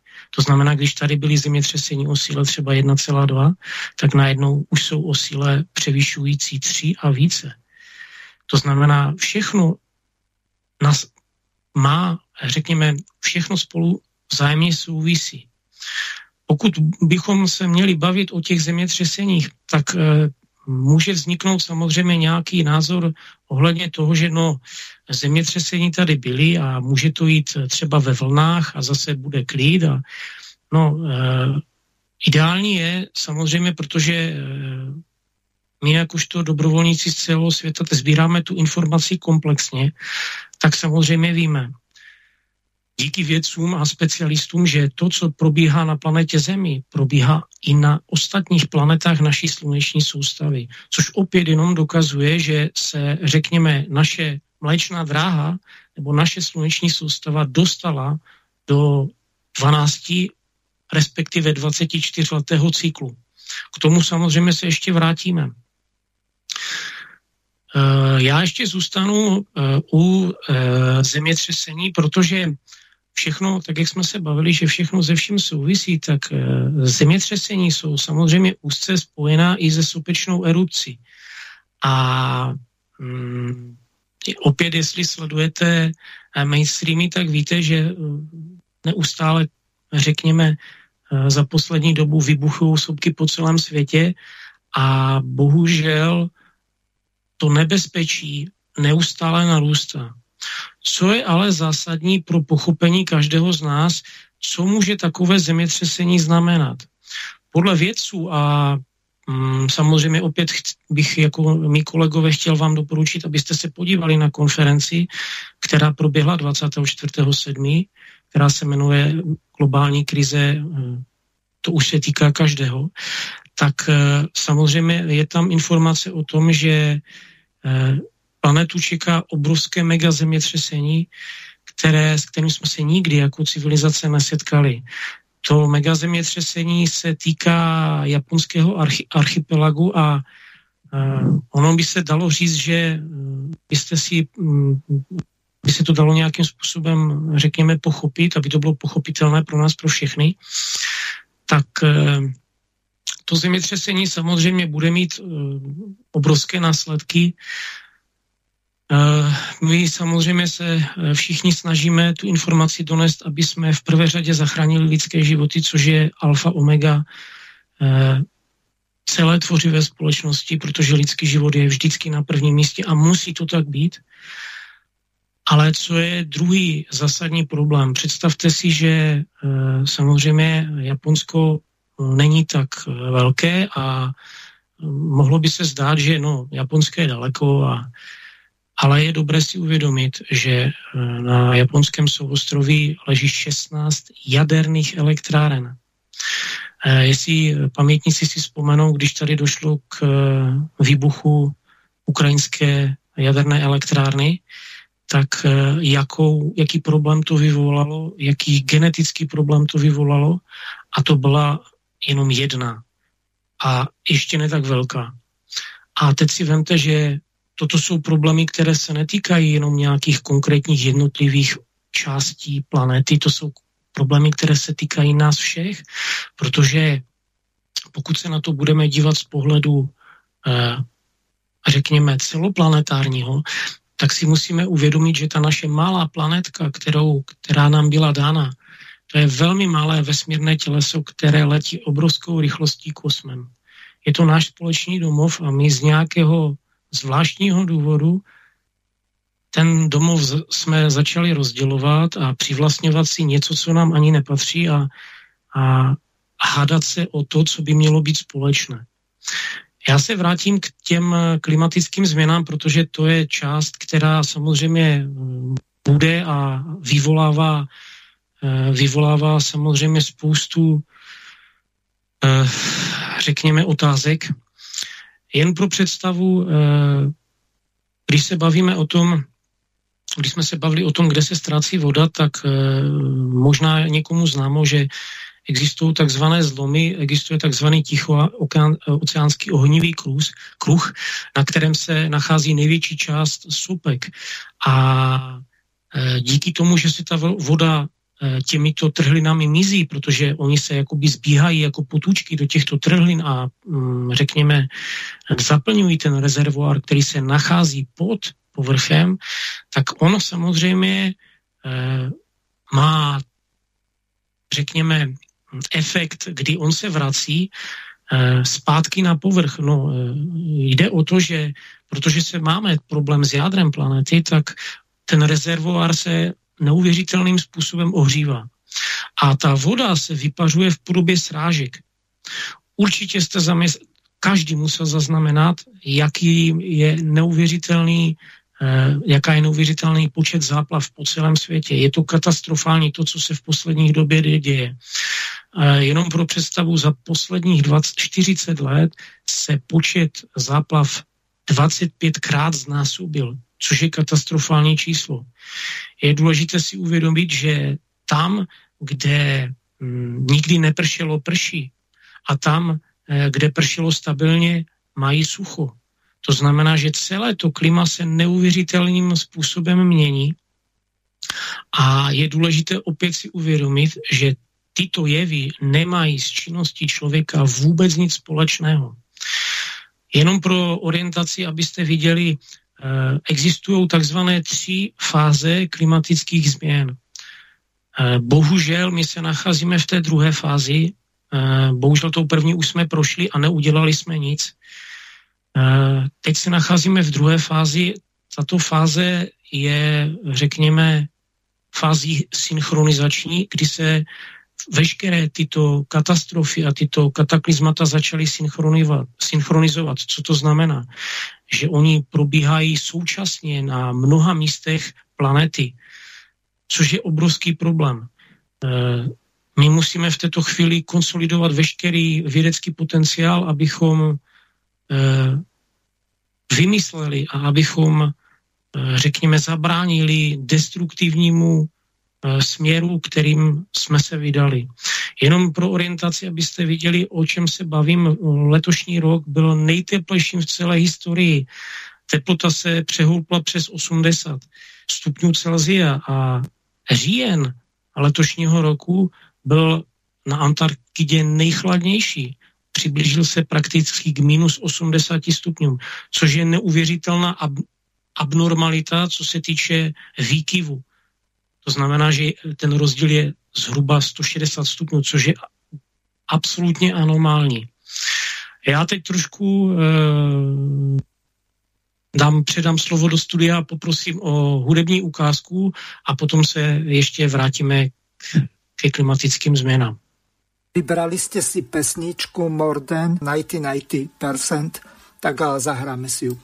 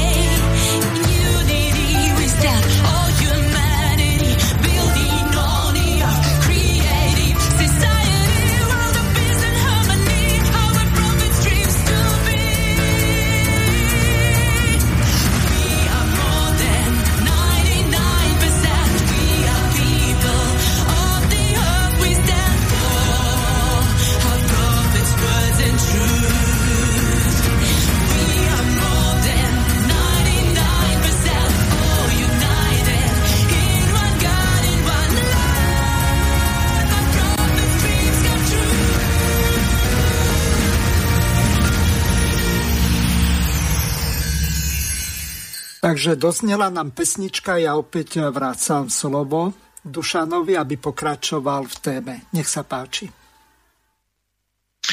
Děkuju.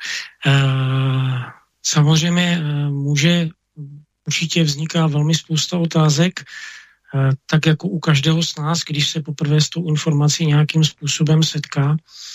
Já bych chtěl říct ale, že co je zásadní na tom, eh, co jsem, o čem jsme tady doposud hovořili, zásadní na tom je to, že my stále máme řešení. To řešení je spojení všech lidí na planetě. Je to řešení jediné a možné, protože v opačném případě nás nečeká žádná budoucnost. V roce 2014 eh, vyšla zpráva o problémech a důsledcích klimatických změn na Zemi účinné způsoby řešení daných problémů. Takhle se ta zpráva jmenuje. A ta zpráva mimo jiné uvádí, a já vám teď zacituji další z obrovských problémů, abyste eh, byli v komplexním obraze aspoň částečně, eh, co k čemu samozřejmě se schyluje. V rámci současných výzkumů byla zjištěna jedny, jedna velmi alarmující skutečnost – Graf, grafy nám umožnili vypozorovat těsnou rovnoběžnost procesů mezi neutrinovým zářením a napětím septonového pole Země, které probíhají v nejstarších kalderách. Kaldeře Aira, prefektura Kagoshima, ostrov Kyushu, Japonsko a v Yellowstonské kaldeře, Wyoming, USA. A to nehledě na to, že je rozděluje tichooceánská deska. Bylo vypozorováno, že procesy probíhající v jejich útrobách spolu určitým způsobem souvisí a často jsou vzájemně ovlivňovány. Věci zjistili, že je po aktivaci adaptačních mechanismů v kaldeře Aira neutrinové záření a napětí septonového pole zaznamenané jak v oblasti kaldery Aira, tak i v Yellowstonské kaldeře prakticky totožné. Graf znázorňuje křivku, eh, tady je samozřejmě v té právě uvedený graf, eh, graf znázorňuje křivku zobrazující jejich trvalý růst i přes umělé potlačování adaptačních mechanismů seismické aktivity v kaldeře Aira. Všechna tato a mnoha další fakta ukazují na akumulaci velkého množství energie vnitru Země, což může vyvolat ničivou planetární katastrofu. Podle výpočtu našich odborníků se to stane v příštích desetiletích, pokud explodují oba supervulkány, jak Aira, tak Yellowstone, které se nacházejí v různých částech světa, pokud oni explodují najednou, může hrozit úplné zničení lidstva. Tolik uh, citát ze zprávy.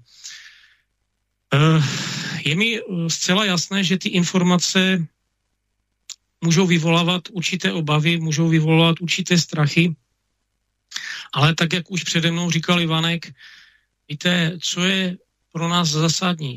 Pro nás je zásadní znát pravdu. Protože pokud my neznáme pravdu, strkáme hlavu do písku, je nám jedno, co se děje za našimi hranicemi, nebo co se děje, řekněme, za mořem. Pokud e, jsme rozděleni což samozřejmě určitým skupinám velmi vyhovuje, protože tím jsou schopni manipulovat lidi ještě mnohem více, tak eh, my nejsme schopni jakýmkoliv způsobem změnit to, co se v této chvíli děje. Jen pro ukázku, eh, samozřejmě se to trošku i týká, eh, řeklo by se, týkala se to znečištění oceánu, což což o čem vlastně mluvil jeden z těch příspěvků, ale neuvěřitelným způsobem mizí i korálové útesy, což je neuvěřitelná zasobárna kyslíku. Ozonová vrstva se stenčila. Dalo by se říct, že spousta lidí mluví o tom, že se to týká CO2. Přátelé, to nemá s CO2 vůbec nic společného. Pokud e, se člověk jenom trošku začne zajímat o to, co to ve své podstatě atmosféra je a ozonová vrstva, tak zjistí, že to, co se v této chvíli děje, okolik se stenčila, je napřímo spojené právě s cyklickými jevy a právě s obrovským vlivem našeho satelitu největšího, na kterém jsme životně závislí, a to je Slunce. To znamená, že ono ve své podstatě nám v této chvíli, řekněme, dává život, ale ono nás pomalinku už v této chvíli začíná zabíjet. A tady se vůbec nebavím jenom o Slunci, ale jedná se tady právě o, ty, o tu vesmírnou radiaci, ke které dochází. Eh, já bych eh, k závěru toho, co jsem vlastně vám chtěl říct, protože hm, tady vidím na četu, že už se objevila velmi spousta otázek, na které by bylo dobré odpovědět, tak já na závěr jenom řeknu takové um, gro toho, o čem jsme se teď bavili a eh, proč se to ve své podstatě děje a proč o tom lidé neví. Pro koho je výhodné aby se o tom lidé nedozvěděli. Pro koho je výhodné, aby lidé tapali a řekněme řešili nějaké eh, mm, teritoriální, nějaké územní, nějaké obecní problémy a nezajímali se o tom, že se nám rozpadá dům pod nohama. Eh, proběhla, tak jak mluvil i Ivanek, proběhla obrovská spousta konferencí, které k ničemu nevedly. Eh, ty konference ukázaly jen jedno. Ukázaly to, že lidé absolutně nemají představu o tom, co se děje a ty, kterým jsme delegovali moc, ve své podstatě nedělají vůbec nic, protože oni sami neví. Víte, problém není v politicích nebo v nějakých, eh, řekněme, magnátech, ale problém je v nás. Problém je v tom, že my svůj vlastní život dáváme do rukou někoho úplně jiného. My sami se bojíme žít a říkáme druhým lidem, aby za nás řešili problémy, které se týkají na nás, To znamená, že pokud my volíme nějaké politické uskupení, nějaké jednotlivce, znamená to, že my sami s tím nechceme nic udělat. A to je velký současný problém, který musíme velmi rychle vyřešit, protože pokud ten problém nevyřešíme, eh, nezbýde nám prakticky žádný čas na to, abychom ten vědecký světový potenciál spojili a postavili se klimatickým změnám, které bohužel už probíhají a které teprve začnou gradovat. Takže to je asi z mé strany zatím všechno. Moc děkuji a předávám slovo. Ja pripomeniem našim poslucháčom, že táto relácia je interaktívna, takže môžete odteraz volať na číslo plus 421 910 473 440. Môžete využiť aj aplikácie Signal, Telegram a WhatsApp. Prišla nám otázka od poslucháča Romana, ktorý nám napísal, chcem sa opýtať na konkrétne kroky pre spojenie ľudí najbližšej dobe klimatických zmien. Ďakujem. Takže kto sa ujmete slova, nech sa páči. Tak já si můžu, tak bych se ujela slova na tuhle tu perfektní otázku, která mm, je naprosto na místě. Taky bych chtěla poděkovat e, klukům za shrnutí e, té situace tak, jak je a tak, jak e, i zazněla na konferenci, která proběhla na platformě Tvořivé společnosti která se jmenovala Globální krize, to se už týká každého. A chtěla bych ještě, než odpovím na tu otázku, tak bych chtěla říct, že vlastně my jako dobrovolníci, um, aby nevznikl dojem, že tady vlastně mluvíme o nějakých změnách klimatu a, a proč my o tom vlastně mluvíme, uh, právě na té konferenci, už, už to tady zaznělo, hovořili vědci z celého světa a přinesli komplexní obrázek toho, co probíhá a co je tou skutečnou příčinou. Já za sebe můžu říct, že taková, taková nejhlubší informace, která mě osobně utkvěla, protože pro nás, pro všechny, ta konference je neuvěřitelně vzdělávací, bylo, že zkrátka v tom roce 1998 došlo k posunu jádra a tady vlastně začal ten vstup do aktivní fáze 12 tisíciletého cyklu. A vlastně o cyklech a o všem je o, v konferenci velmi podrobně uh, od uh, pozorování mnoha věců, nezávisle na sobě a to je právě na tomto fantastický, že my lidi, když spojíme potenciál, tak dokážeme poskládat obrázek tak, jak skutečně je a zároveň dojít k, fantastickému řešení, který se jednotlivci, o kterém se jednotlivci ani nezdá. A to je vlastně i podstata sjednocení. Uh, jak sjednotit lidi, co je vlastně, jak, jak to vlastně uh, zařídit, uh, to je podstatou tvořivé společnosti, respektive i naším cílem jako projektu Tvořivá společnost možnost sjednotit lidský potenciál, sjednotit uh, lidi po celé planetě za cílem vzniku společnosti, která stojí na osmi osnovách. A těm osmi osnovám hodně zaznělo v sobotu a je možný si to přečíst na stránkách a právě teď se nacházíme v etapě informování. To znamená, že já, pokud jsem pochopila, že jak skutečně vážná situace s naší planetou je, a pochopila jsem vlastně celou tu informaci, tak jsem taky pochopila, že skutečně jediný řešení pro nás, pro všechny, je změna formátu eh, ze spotřebitelského na tvořivej. To znamená takového formátu, eh, změna na takový formát, kde člověk, lidský život je na prvním místě.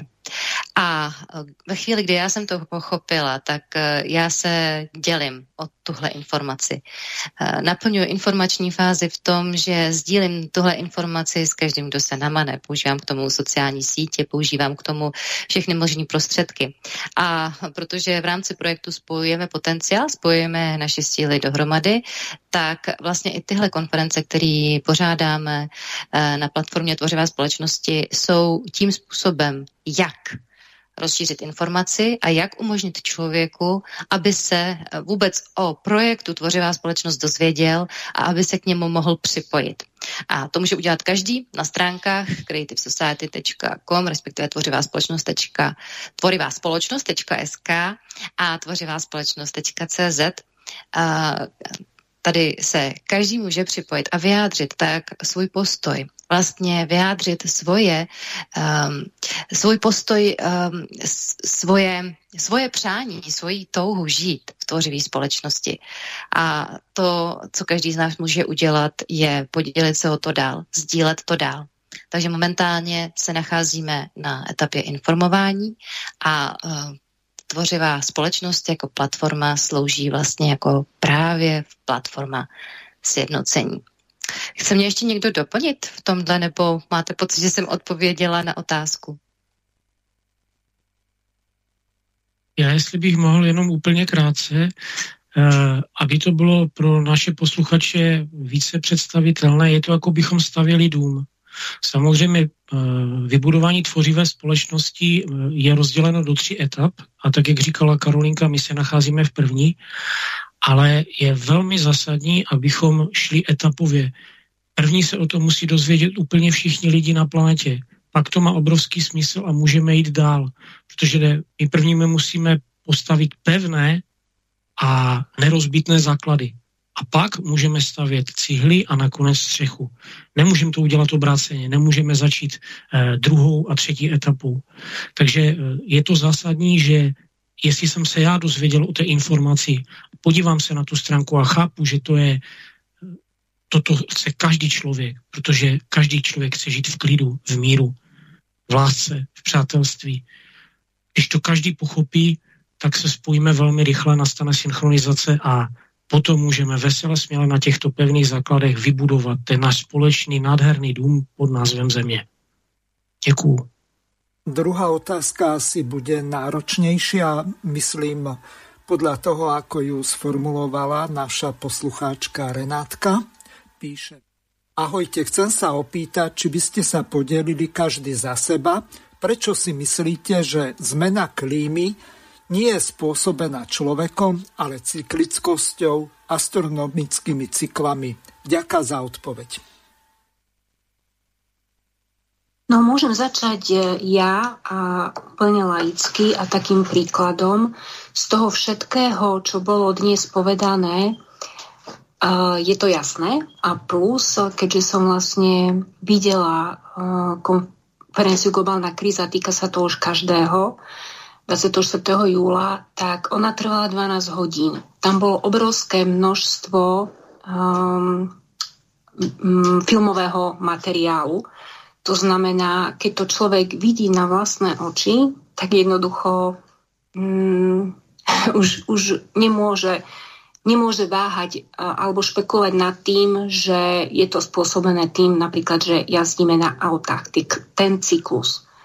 Ten spomínaný nádych a to, že sa to deje v oblasti rovníka a trhá sa tam zem, sú stále pribúda viac a viac kruhových prepadlín, sú, je, je už naozaj obrovské množstvo, tak toto naozaj nie je spomínané, e, teda spôsobované e, zničenou ekológiou.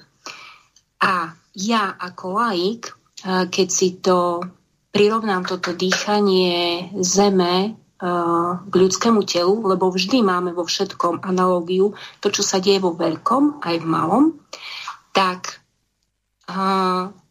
ten nádych a výdych nášho ľudského tela my nevieme mm, nejako ovplyvniť. To znamená, je to automatické. Aj ten cyklus vesmírny je automatický. A nedieje sa to len na našej planéte, ale toto sa deje v celej galaxii. A takisto sú o tom vedecké dôkazy a sú zverejnené aj na tej konferencii, že sa to deje e, v celej galaxii, aj na iných planetách. Takže keď to človek uvidí na vlastné oči, nielen teraz počuje, e, tak e, zistí, že áno, je to pravda. Čiže vlastne ja sa rozhodujem na základe odovzdaných informácií.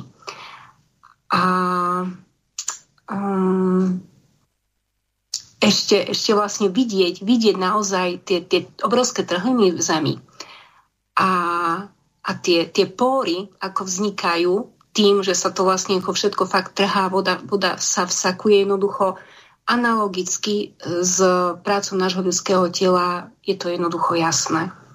Tak len toľko. Môj názor osobný. Ďalší, kto sa chcete ujať slova, nech sa páči. Môžem ja, môžem ja troška doplniť. E, začnem troška takou veselou príhodou. E, naši kolegovia z Hnutia Tvorivá spoločnosť organizovali takú besedu na tému klimatických zmien, kde zaznela asi taká fráza, ne, ne, nebude to asi doslovné, že e, Pluto sa otepluje, naša bývalá planéta slnečnej sústavy, teraz to už asi je kvázi planétka, alebo teda nie je to oficiálne planéta, ale nič na tom nemení fakt, že astronómi zistili, že sa otepluje, tak jeden z tých diskutujúcich tam poznamenal, že pravdepodobne metán uvoľňovaný pozemskými kravami doletel už aj do Pluta tak to asi k významu toho, ak, ako veľmi my ovplyvňujeme klimatické zmeny, keď ich dokážeme ovplyvniť aj na plúte tými našimi kravičkami. To je jedna vec. A teraz také vážnejšie, že v roku 2019 vedci namerali, že teplota celosvetového oceánu stúpla o 75 tisíc stupňa Celzia.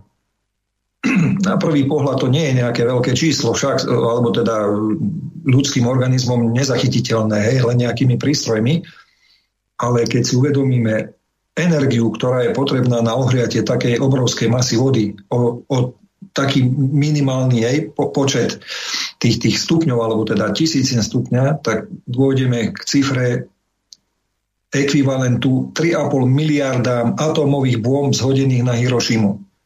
Už z tohto jedného parametra je nelogické predpokladať, že klimatické zmeny nejakým spôsobom ovplyvňuje ľudská činnosť. Ľudská činnosť by nedokázala všetkou svojou energetickým výdajom za rok 2019 zohriať ten oceán ani o 7, 10 tisíci. Tak len toľko. No, já, jestli za sebe ještě můžu dodat, eh, jestli se máme podělit všichni, když uh, já to vnímám, že vlastně to není věc názoru, ale věc faktu. A uh, vlastně i tak já jsem zvyklá vzhledem ke své profesi uh, uvažovat na základě faktů, který se ke mně dostávají, na základě celostního obrázku, který si udělám právě na základě těchto faktů. A uh, pro mě je cykličnost hotová věc, je to prostě, je to prostě fakt.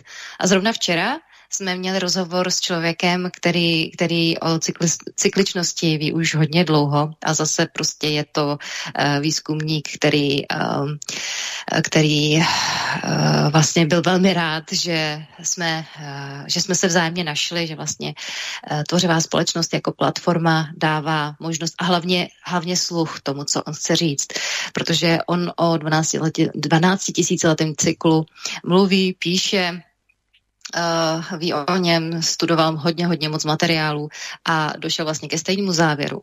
A uh, i si zbudoval svůj YouTube kanál a tak dále, ale vlastně všechny ty kanály, které měl, tak byly postupně zrušený a vlastně nakonec ve chvíli, kdy už to vypadalo, že ho vlastně tu, tu jeho zprávu, kterou má, nikdo nechce slyšet, tak, eh, tak jsme se vlastně vzájemně objevili a to je právě moc pěkný na platformě Tvořivá společnost, že dává možnost uh, se vlastně eh, vyjádřit uh, lidem, kteří skutečně přinášejí informace důležitý pro úplně všechny a který přinášejí ta fakta, ta, ta životně důležitá fakta, uh, která teď momentálně potřebujeme.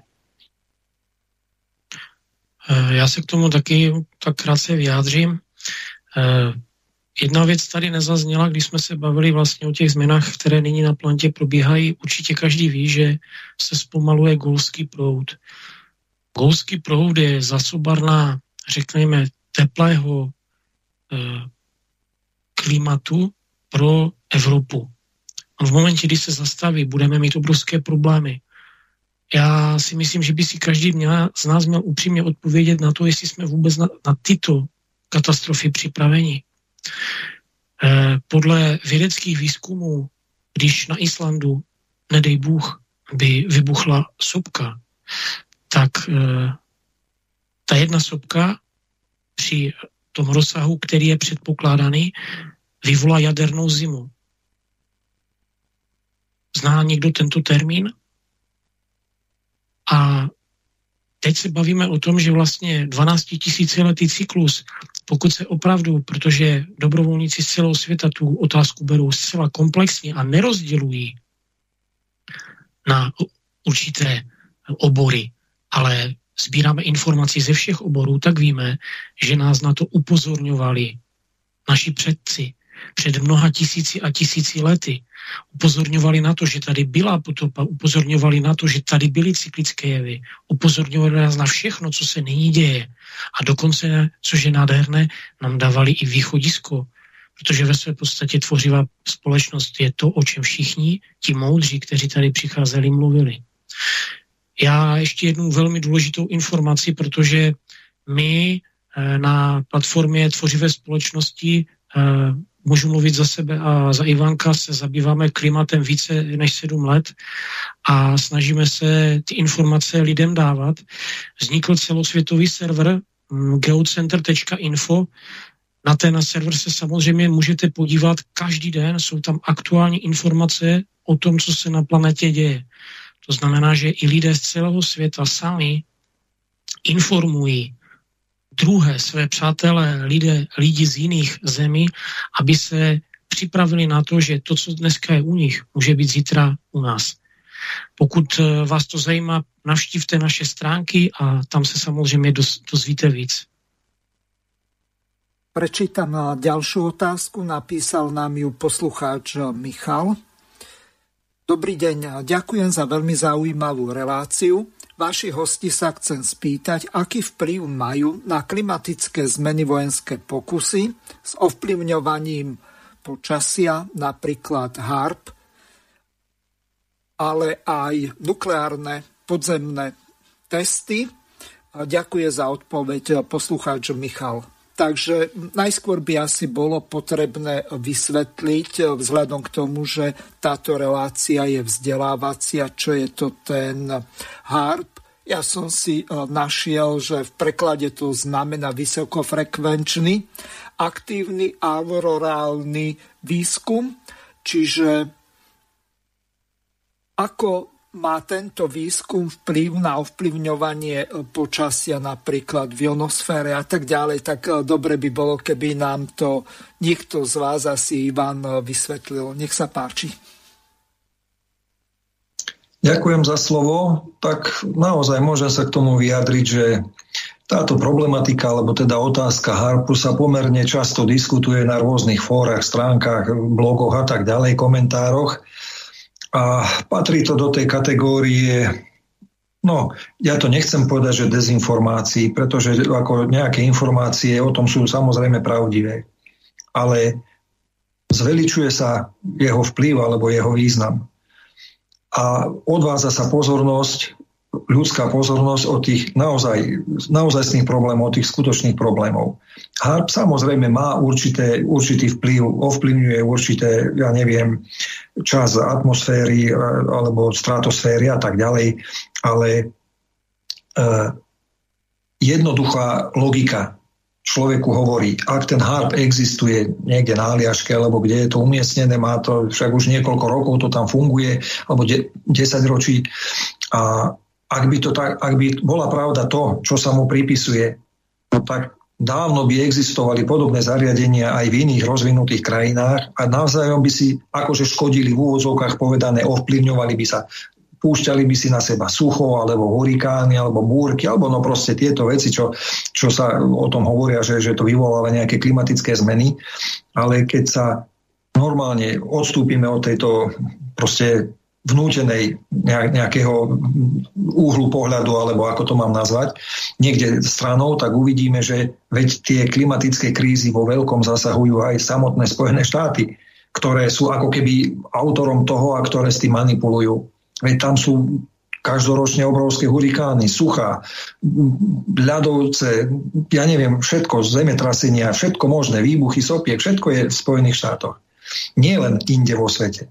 A keby to skutočne bolo tak, že ten harp to ovplyvňuje, no tak už dávno by a mali by ho len tí jedni, ako ho akože majú, no tak tí druhí by už vlastne boli zlikvidovaní, ten ako keby protitábor. Hej, nechcem ich tu zvlášť menovať alebo schválne menovať, lebo naozaj je to, je to vec, ktorá nemá s klimatickými zmenami a s ich priebehom vôbec nič spoločné. Veď ak naši poslucháči pozorne počúvali to, čo hovoril Dušan, lebo on hovoril o klimatických zmenách, ja som hovoril o ekologických záležitostiach. Áno, HARP by sa dal zaradiť medzi veci, ktoré do istej miery ovplyvňujú ekológiu alebo ekologický stav. Ale klímu na to neexistuje. Klímu ľudstvo ako také so všetkou svojou technologickou vymoženosťou, ktorú má, keby ju sústredilo do jedného bodu všetky atómové elektrárne, zbranie, všetky ostatné technológie, nedokázalo by, nedokázala by pohnúť zemským jadrom ani o 2 mm. Ani akýmkoľvek jadrovým výbuchom. Hej, to sú proste veci, ktoré síce sa píše, že keď, keď, keď e, vybuchla car bomba, hej, tá najväčšia vodíková bomba ruská, že sa o, o niečo sa posunulo ako keby zemská os. No ale to sa posunula zemská os, ako to s jadrom nemá nič spoločné. Ale keď sa posunie jadro, tak to, je, to sú úplne iné cavíky, pretože tá zemská os sa proste vykývne a vráti sa. Veď u nás bežne prebieha precesia. Naša zemská os nikdy nie je stabilná, ona je vo väčšine nestabilnom stave. Väčšine malinko vybruje ale od toho roku 98 začala aj naša zemská os, vďaka tomu, že je naše jadro vychýlené, jemne vybrovať. Veď tie údaje boli zverejnené na konferencii, že tie oscilácie, alebo teda mikrooscilácie toho vychýleného jadra, je ich asi 2000 za hodinu. To sú proste, to je každú sekundu aj volačo, proste nejaká oscilácia. Ale to je, predstavte si, že niečo 20 alebo 30 rokov rozžeravené, obrovsky husté, mláti do toho svojho okolia, do steny. Bum, bum, bum, bum, bum, bum. Z toho vzniká to, že sa zahrieva magma, že sa narúša proste zemský pláž v útrobách, že sa začínajú uvoľňovať tie plyny, ktoré potom cez rôzne pukliny a tak ďalej prenikajú vyššie. Neviem, nezachytil som, ale E, naši poslucháči asi už zaregistrovali, že v poslednom období sa hovorí o tom, že Rusi uvažujú, alebo teda v, Rus, v Ruskej federácii sa uvažuje o tom, že sa začnú stavať nejaké nové centrá priemyselné, alebo teda nejaké mesta niekde v azijskej časti za Uralov alebo na Sibíri. Ale veď na Sibíri asi 1,5 kilometrovej hĺbke, to, je, to nie je hĺbka, to je proste pokožka je obrovský oceán vriacej vody. On nie je len na Sibíri, on je aj pod inými krajinami na tejto našej planéte. A to všetko sa derie na, na povrch, pretože tou, tou, tou vybračnou, alebo ako to mám povedať, pôsobnosťou zemského jadra sa zahrieva komplet celá masa vnútra Zemegule, celé útroby. A toto tlačí tú magmu hore vyššie a tá magma ohrieva tie hlboké vrstvy vody ktoré samozrejme potom stúpajú ďalej. A aby sme nešli tak akože ďaleko, že do, do nejakej takej hĺbky 1,5 kilometra, ktorú málo kto z nás vie odmerať, e, známy mi hovoril, že sa rozprával e, tuto na strednom Slovensku s človekom, ktorý robí vrty, ľuďom vrta studne. A on mu sám povedal, že pozoroval v posledných rokoch to, že zhruba o 2,5 až 4 metre je nižšie hladina podzemnej vody, ako bola, a že tá voda je o 1,5 až 2 stupne teplejšia, ako bývala. Takže toto sú veci, ktoré ľudia musia vedieť a mali by vedieť. A nie nejaký harp a nejaké také, ako že my sme tí zlí a tamto im teraz urobíme zle a potom zase oni nám urobia zle. Veď ak by to bolo skutočne ovplyvňované len týmito technológiami, tak by si to navzájom púšťali raz oni im, potom tí zase tamtým na oplátku a nakoniec by bol pokoj, lebo by sa, si povedali, nemá to význam, lebo oni keď my poškodíme ich, oni poškodia nás. Hej, takže HARP nemá nič spoločné s klimatickými zmenami, môže do istej miery ovplyvňovať nejaké ekologické záležitosti, ale ono tá ekológia má význam, lebo to, čo sa deje s našou planétou, ten, ten astronomicko-kozmický, klimatický akože proces zmeny, alebo teda to, tej, tej nestability alebo neistoty, naša planéta by ľahšie prekonala, keby nemala narušenú ekológiu proste tá imunita, keby bola odolnejšia, tak aj ten ako keby vírus zvonka by bol ľahšie spracovateľný, alebo baktéria, alebo teda ten cudzí vplyv, to cudzie teleso, alebo teda Hej? Ale tým, že my sme tú ekológiu úplne zdevastovali, ľudia, za to môžeme my, to je pravda, tak oveľa horšie planéta bude znášať celá planéta bez ohľadu na ľudí alebo vrátane s ľuďmi bude horšie znášať to, čo sa práve deje. A práve na toto my sa musíme sústrediť, spojiť sa a snažiť sa to nejakým spôsobom vyriešiť. V prvom rade odolať e, alebo zvládnuť tú klimatickú zmenu a následne, keďže už budeme spojení a už budeme ťahať za jeden povraz, veľmi ľahko a rýchlo napraviť aj ekológiu. Ale ak my sa teraz budeme viac zameriavať na tú ekológiu, tak beda nám všetkým, pretože ekológii nepomôžeme a klíma nás dorazí. Možno to bude Michalovi stačiť. Predpokladám, že áno. Poslucháč Andrej položil niekoľko otázok. Prečo nám to všetko zatajujú? Kto by chcel z toho profitovať a prečo nerobia politici a odborníci potrebné kroky, ak tvrdíte, že sa to dá odvrátiť? Pýta sa Andrej. Takže kto sa ujmete slova? Uh, já moc, děkuji, moc děkujeme za otázky. Uh, proč nám to všechno zatajují? Všetko zatajují. Uh, já si myslím, že v podstatě už to dneska zaznělo moc krát. Prostě není tajemstvím pro nikoho z nás, že žijeme ve spotřebitelském formátu, to znamená ve formátu rozděl a panuj a um, pravda je nevýhodná. Nevýhodná z toho důvodu, že pokud my bychom se měli podívat pravdě do očí v tuhle chvíli, tak si všichni uvědomí, uvědomíme, že ve tváří klimatických katastrof, který, který hrozí, který nás čekají, který už teďka probíhají, jsme si všichni, všichni rovní. A ve spotřebitelském formátu si nemůžeme být rovní. Eh, je rozdělený na základě moci, na základě peněz a eh, co se týče vlastně koncentrace kapitálu eh, ve spotřebitelském formátu, tak tak či onak, on určitýma potokama teče do velmi omezeného množství kapes. A eh, my ale v tuhle chvíli, aby jsme čelili výzvám, který stojí před náma, tak bychom potřebovali vlastně veškerý náš potenciál, který máme, nasměrovat eh, na to, se sjednotit a celý, ten, celý ten potenciál, který my máme, lidský, veškerý, materiální a tak dále, Eh, dát na to, aby jsme ochránili lidský život, aby jsme ochránili život každého člověka. A ono v podstatě v mocenském systému, ve kterém žijeme, eh, vlastně už o tom mluvila i Barborka v sobotu, že eh, v podstatě psychologicky, co se děje s člověkem, když stoupá na žebříčku moci, tak vlastně ztrácí zrcadlový neurony. Já si o tom dovolím trošku mluvit, protože jsem svým povoláním lékař a e, co to vlastně znamená? Zrcadlový neurony e, znamená, že pokud ztrácí člověk, e, který stoupá v mocenském žebříčku zrcadlový neurony, tak to znamená, že ztrácí, nebo respektive je mm, aktivita potlačená, tak to znamená, že ztrácí pocit empatie, pocit soucitu, pocit sounáležitosti s ostatníma. A přestává mu záležet na životě těch ostatních a e, záleží mu na bouze na jeho vlastním. Určitě to nejde úplně stoprocentně zobecnit. Určitě jsou lidi, kteří si zachovávají morální hodnoty, hodnoty svědomí a tak dále, přestože se pohybují ve vysokých kruzích a uvědomují si zodpovědnost, kterou nesou. Ale pravda je taková, že náš spotřebitelský formát je prostě postavený na tom neustále někoho a něco zneužívat. E, myslím, že to bylo krásně řečený právě v té ekologické části, kde třeba příklad, že uh, vlastně likvidujeme lesy proto, aby jsme vytvářeli ekologické tašky. Uh, to znamená papírové tašky, protože už nechceme igelitové tašky, je krásný příklad naprostý, naprostý um, paradoxní nesmyslnosti spotřebitelského formátu a toho, že prostě tenhle formát, v tomhle formátu nevyřešíme absolutně nic.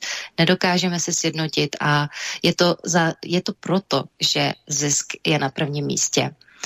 No a protože zisk je na prvním místě, tak prostě eh, tyhle informace, které mm, slouží tomu, aby my jsme uh, sjednotili potenciál, aby jsme ochránili lidský život, jsou, jsou nevýhodný. Um, a ještě druhá, v druhé části otázky, proč politici nerobí, myslím si, že, jsem, uh, že, že to zaznělo už v té odpovědi. Možná mě chce ještě někdo doplnit?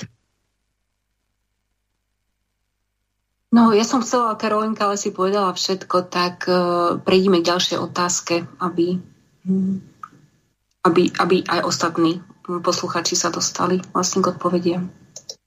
Ďakujem. Takže Ďalej nám napísal poslucháč Roland z Nových zámkov. Projekt e, Tvorivá spoločnosť už e, sledujem dlhšiu dobu, no u niektorých ľudí pravdepodobne môže vzniknúť otázka ohľadnom zmyslu projektu, respektíve väčšina ľudí nepozná rozdiel medzi politickým zriadením a spoločenským systémom. Mohli, mohli by ste o tom prosím stručne pohovoriť? Ďakujem. Takže Takúto otázku nám položil poslucháč Roland, tak aký je vlastne rozdiel medzi politickým zriadením a spoločenským systémom? Nech sa páči, kto sa ujme. Barborka alebo ešte niekto iný? Ďakujem, veľmi rada odpoviem na túto otázku, pretože vlastne aj v sobotnejšom vysielaní sme sa s týmto stretli, keď presne došlo k nepochopeniu, že um, bolo, to vlastne cítiť, že ľudia majú predstavu, že tvorivá spoločnosť je nejaký subjekt, nejaká ďalšia organizácia, ktorá ťahá k sebe ľudí, aby oni niečo robili. Ale uh, už vtedy sme vysvetlili slovo uh, tvorivý, to znamená preklad uh, z originálu sazidateľný, to znamená, že to spája, spája nás všetkých ľudí. A po dnešných informáciách, ktoré sme dostali o, o ekológii a o klimatických e, zmenách, e, ten jeden cieľ je jasný. To znamená prežiť, zachovať e, ľudský život na tejto planéte. A po tom, čo bolo dneska všetko povedané, všetci cítiaci ľudia určite pochopia, že toto nie je organizácia. To je jednoducho nutný prechod k spoločnosti ľudskej, ktorá už bude inak zmýšľať, bude si napomáhať a je to naozaj potrebné. Takže a to, čo je teraz, je, je tiež formát nejakého fungovania, ten spotrebiteľský. To znamená, človek, e, človek vyciciava druhého človeka. Čiže je to tiež formát. A to, že, že mm, to ľudia nazvali buď kapitalizmus, socializmus, komunizmus, demokracia. To je už len hra so slovičkami. A, uh, ale to, čo žijeme, čo je v nás, to je to, aký sme ľudia. A, a preto je potrebné vlastne k tomu no, akože zmeniť to teda. Môže ma ešte niekto doplniť? Mm-hmm. Jestli můžu, já bych trošku doplnila, protože vlastně politické zřízení a teda po tím chápu právě všechny ty izmy, komunizmy a tak podobně a, a kapitalismy a vlastně eh, jaký je rozdíl mezi společenským systémem a eh, tím politickým zřízením. No, já to vnímám tak, že vlastně politický zřízení, jakýkoliv izmus je vždycky postavený na principu moci. A stejně tak politický systém ve smyslu prostě to všechno, co jsem teďka vyjmenovala, je všechno založený na spotřebitelském formátu, na spotřebitelském systému, spotřebitelském systému vztahu a moci. A e, proti tomu právě stojí systém, e, respektive tvořivá společnost, kde pojem moci neexistuje. To je vlastně e, základ osmé osnovy tvořivé společnosti. Neexistuje pojem moci, protože moc patří do rukou všech lidí, to je zodpovědnost za to, jak společnost vypadá, jakým způsobem, uh, no prostě, jakým způsobem funguje, je zodpovědností každého člověka. Žádný z politických systémů, který jsou za poslední, nebo který existovaly za posledních 6 tisíc let, uh, nebyl tvořivou společností. Uh, žádný um, neodstranil aparát moci to je vždycky malá skupinka lidí držela moc nad zbytkem a rozhodovala vlastně o tom uh, obytí a nebytí uh, ostatních, ostatních lidí a to je v tvořivém spol- formátu společnosti nepřijatelný. Tak. Já jestli můžu jenom krátce, uh, aby bylo, je to, mě napadla taková jednoduchá alegorie, že vlastně, víte, my jsme zapomněli na tej nejjednodušší vlastnosti, ty nejkrásnější, které máme všichni v sobě. Což je láska, je to dobro, je to přátelství, je to úcta jeden k druhému, je to tolerance. A když to řeknu hloupě, eh, vy, když chcete podržet ženě dveře, anebo jí chcete pomoct s nákupními taškami, anebo eh, prostě chcete udělat něco takového, vy potřebujete být kvůli toho v politické straně? Nepotřebujete. A to, že nám tady vnutili názor, že bez nějakých vůdců to nejde. Není to vůbec pravda. To právě ti vůdcové vnucují tuto informaci, že to bez nich nejde. Ale eh, je důležité si uvědomit jednu zásadní a důležitou věc. Ta věc je to, že přátelé, oni za to nemůžou. Protože člověk, který zabije draka, se sám stane drakem.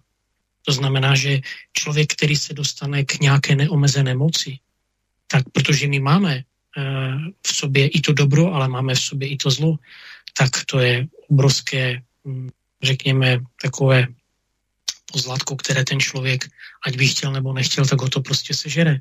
To znamená, že my nemůžeme odpovědnost za to, co se nyní děje, překládat na politiky, ale jen a jen na nás, na konkrétně jednotlivce, na všechny lidi na planetě. Současná spotřebitelská společnost, v ní jsou hlavní, v ní je hlavní měna, peníze. A v tvořivé společnosti je lidský život. A to je velký rozdíl. Děkuju. Prišla nám otázka, ktorú som vám ani nestihol skopírovať, tak ju hneď e, prečítam. Ďakujem za veľmi zaujímavú reláciu z iného uhla, uhla pohľadu, to znamená alternatívneho aspektu. Chcem sa opýtať vašich hostí, ako vnímate tzv. budajové reformy týkajúce sa zvyšovania rozlohy chráneného územia zo 7% na 10%. Takže na to sa pýta náš poslucháč Jaro. Ak mám byť úprimný, tak ja nejak agendu nejakých dočasných chvíľkových reforiem, ktoré sa teda aj konkrétne v našom štáte chystajú, veľmi nesledujem, pretože ak e, divák, alebo teda poslucháč, alebo ostatní poslucháči pozornejšie počúvali, čo sme sa to snažili povedať, jasné, toto bol veľmi minimálny priestor na to, aby sa dalo ísť do, do hĺbky alebo podrobnejšie rozoberať tieto témy a my sme vlastne len tak preplávali po povrchu, len tak zhruba, aby, aby sme dali základný obraz tak je zrejme, že akékoľvek opatrenia aj v tejto to ani nesúvisí s ekológiou. To je zase peniaze, ako túto dievčence hovorili, hej, niekto potrebuje na tom zarobiť, mať nejakú moc, niečo si dokázať, dosadiť si svojich ľudí, lebo nejak ináč nevie vystranadiť iných ľudí, alebo ja neviem čo. Neriešim to, pretože to je politická záležitosť a to je proste v podstate je to už prežitok starého systému. Tento systém tak či tak skončí. Ono sa to nezdá, ale my buď vybudujeme tvorivú spoločnosť a vďaka tomu prežijeme to, čo nám hrozí najbližšie pár rokov, alebo to ju nevybudujeme a potom to neprežijeme. A je úplne jedno, či medzi tým 2,5 roka alebo 4,3 roka boli alebo neboli väčšie alebo menšie národné parky, alebo či, či bolo hm, zákaz vjazdu každý nepárny deň do mesta naftovým motorom a takéto hlúposti. To, to sú len výmysly, ktoré proste niekto na silu vnúcuje medzi ľudí, obyčajných, normálnych ľudí, len aby do nekonečna zameriavali pozornosť na nepodstatné veci a nehľadeli niekomu na prsty ako kradne z verejných zdrojov. Nechcem sa politicky vyjadrovať, lebo my sme apolitickí. Hnutie tvorivá spoločnosť je apolitické. My síce musíme tú reformu nejakým spôsobom cez politiku pretlačiť, pretože je to jediný možný spôsob, ako, teda nie je jediný možný, je jeden z dvoch možných spôsobov, ako to presadiť mieru milovne, bez toho, aby boli nejaké revolúcie, vojny, ja neviem, nejaké nešťastia. A ten druhý e, spôsob, ak by sme nevyužili tento politický, ten druhý spôsob je taký ako keby vzdelávací alebo presviečací, lenže my na to už nemáme čas. My už nemôžeme 10-15 rokov ľudí presviečať, že existuje lepšia varianta. My sa musíme dať dokopy veľmi rýchlo a zefektívniť alebo zrýchliť sa to dá len cez politiku. Samozrejme, až v tom prípade, keď najskôr bude informovaných dostatočne veľa ľudí. Ako náhle bude viac ako polovica potenciálnych voličov, keď to tak nazvem, ako náhle bude polovica, alebo teda viac ako polovica potenciálnych voličov informovaná o tom, že je tu takáto možnosť, začnú sa o to zaujímať, dokonca aktívne zaujímať, potom môže nastúpiť aj tá ďalšia fáza. Môžeme ísť do tej politickej etapy a tak ďalej a tak ďalej. No, vzhľadom k tomu, že do konca relácie už máme len nejaké 3 e, minútky, tak e, by som vás poprosil každého vo veľmi krátkom čase o také záverečné posolstvo a rozlúčenie sa s poslucháčmi, takže nech sa páči, Barborka môže začať. Moment, hneď. No. Nech sa páči. No, ďakujem. No, milí priatelia, mm, všetko, čo sme si vypočuli, je určite veľmi vážne a môže sa nám zdať, že situácia je neriešiteľná, ale nie je to tak. Východiskom je naozaj tvorivý formát e, spoločnosti, pretože jeho zmyslom je zjednotenie a zjednotenie nielen e, ľudského potenciálu, technologického, ale teda tak ľudského a tak no, jednoducho tým ľudským potenciálom vieme, vieme si pomôcť, pretože spoločne vlastne nájdeme riešenia um, ako vonka z tejto situácie. A ako už dneska bolo povedané, my sa nevzdávame kvôli našim deťom, kvôli všetkým ľuďom na celom svete z úcty k životu. Takže veľmi pekne ďakujem, že sme tu dnes mohli byť a toto všetko odovzdať. Odovzdávam ďalej slovo. Ja bych taky ráda moc.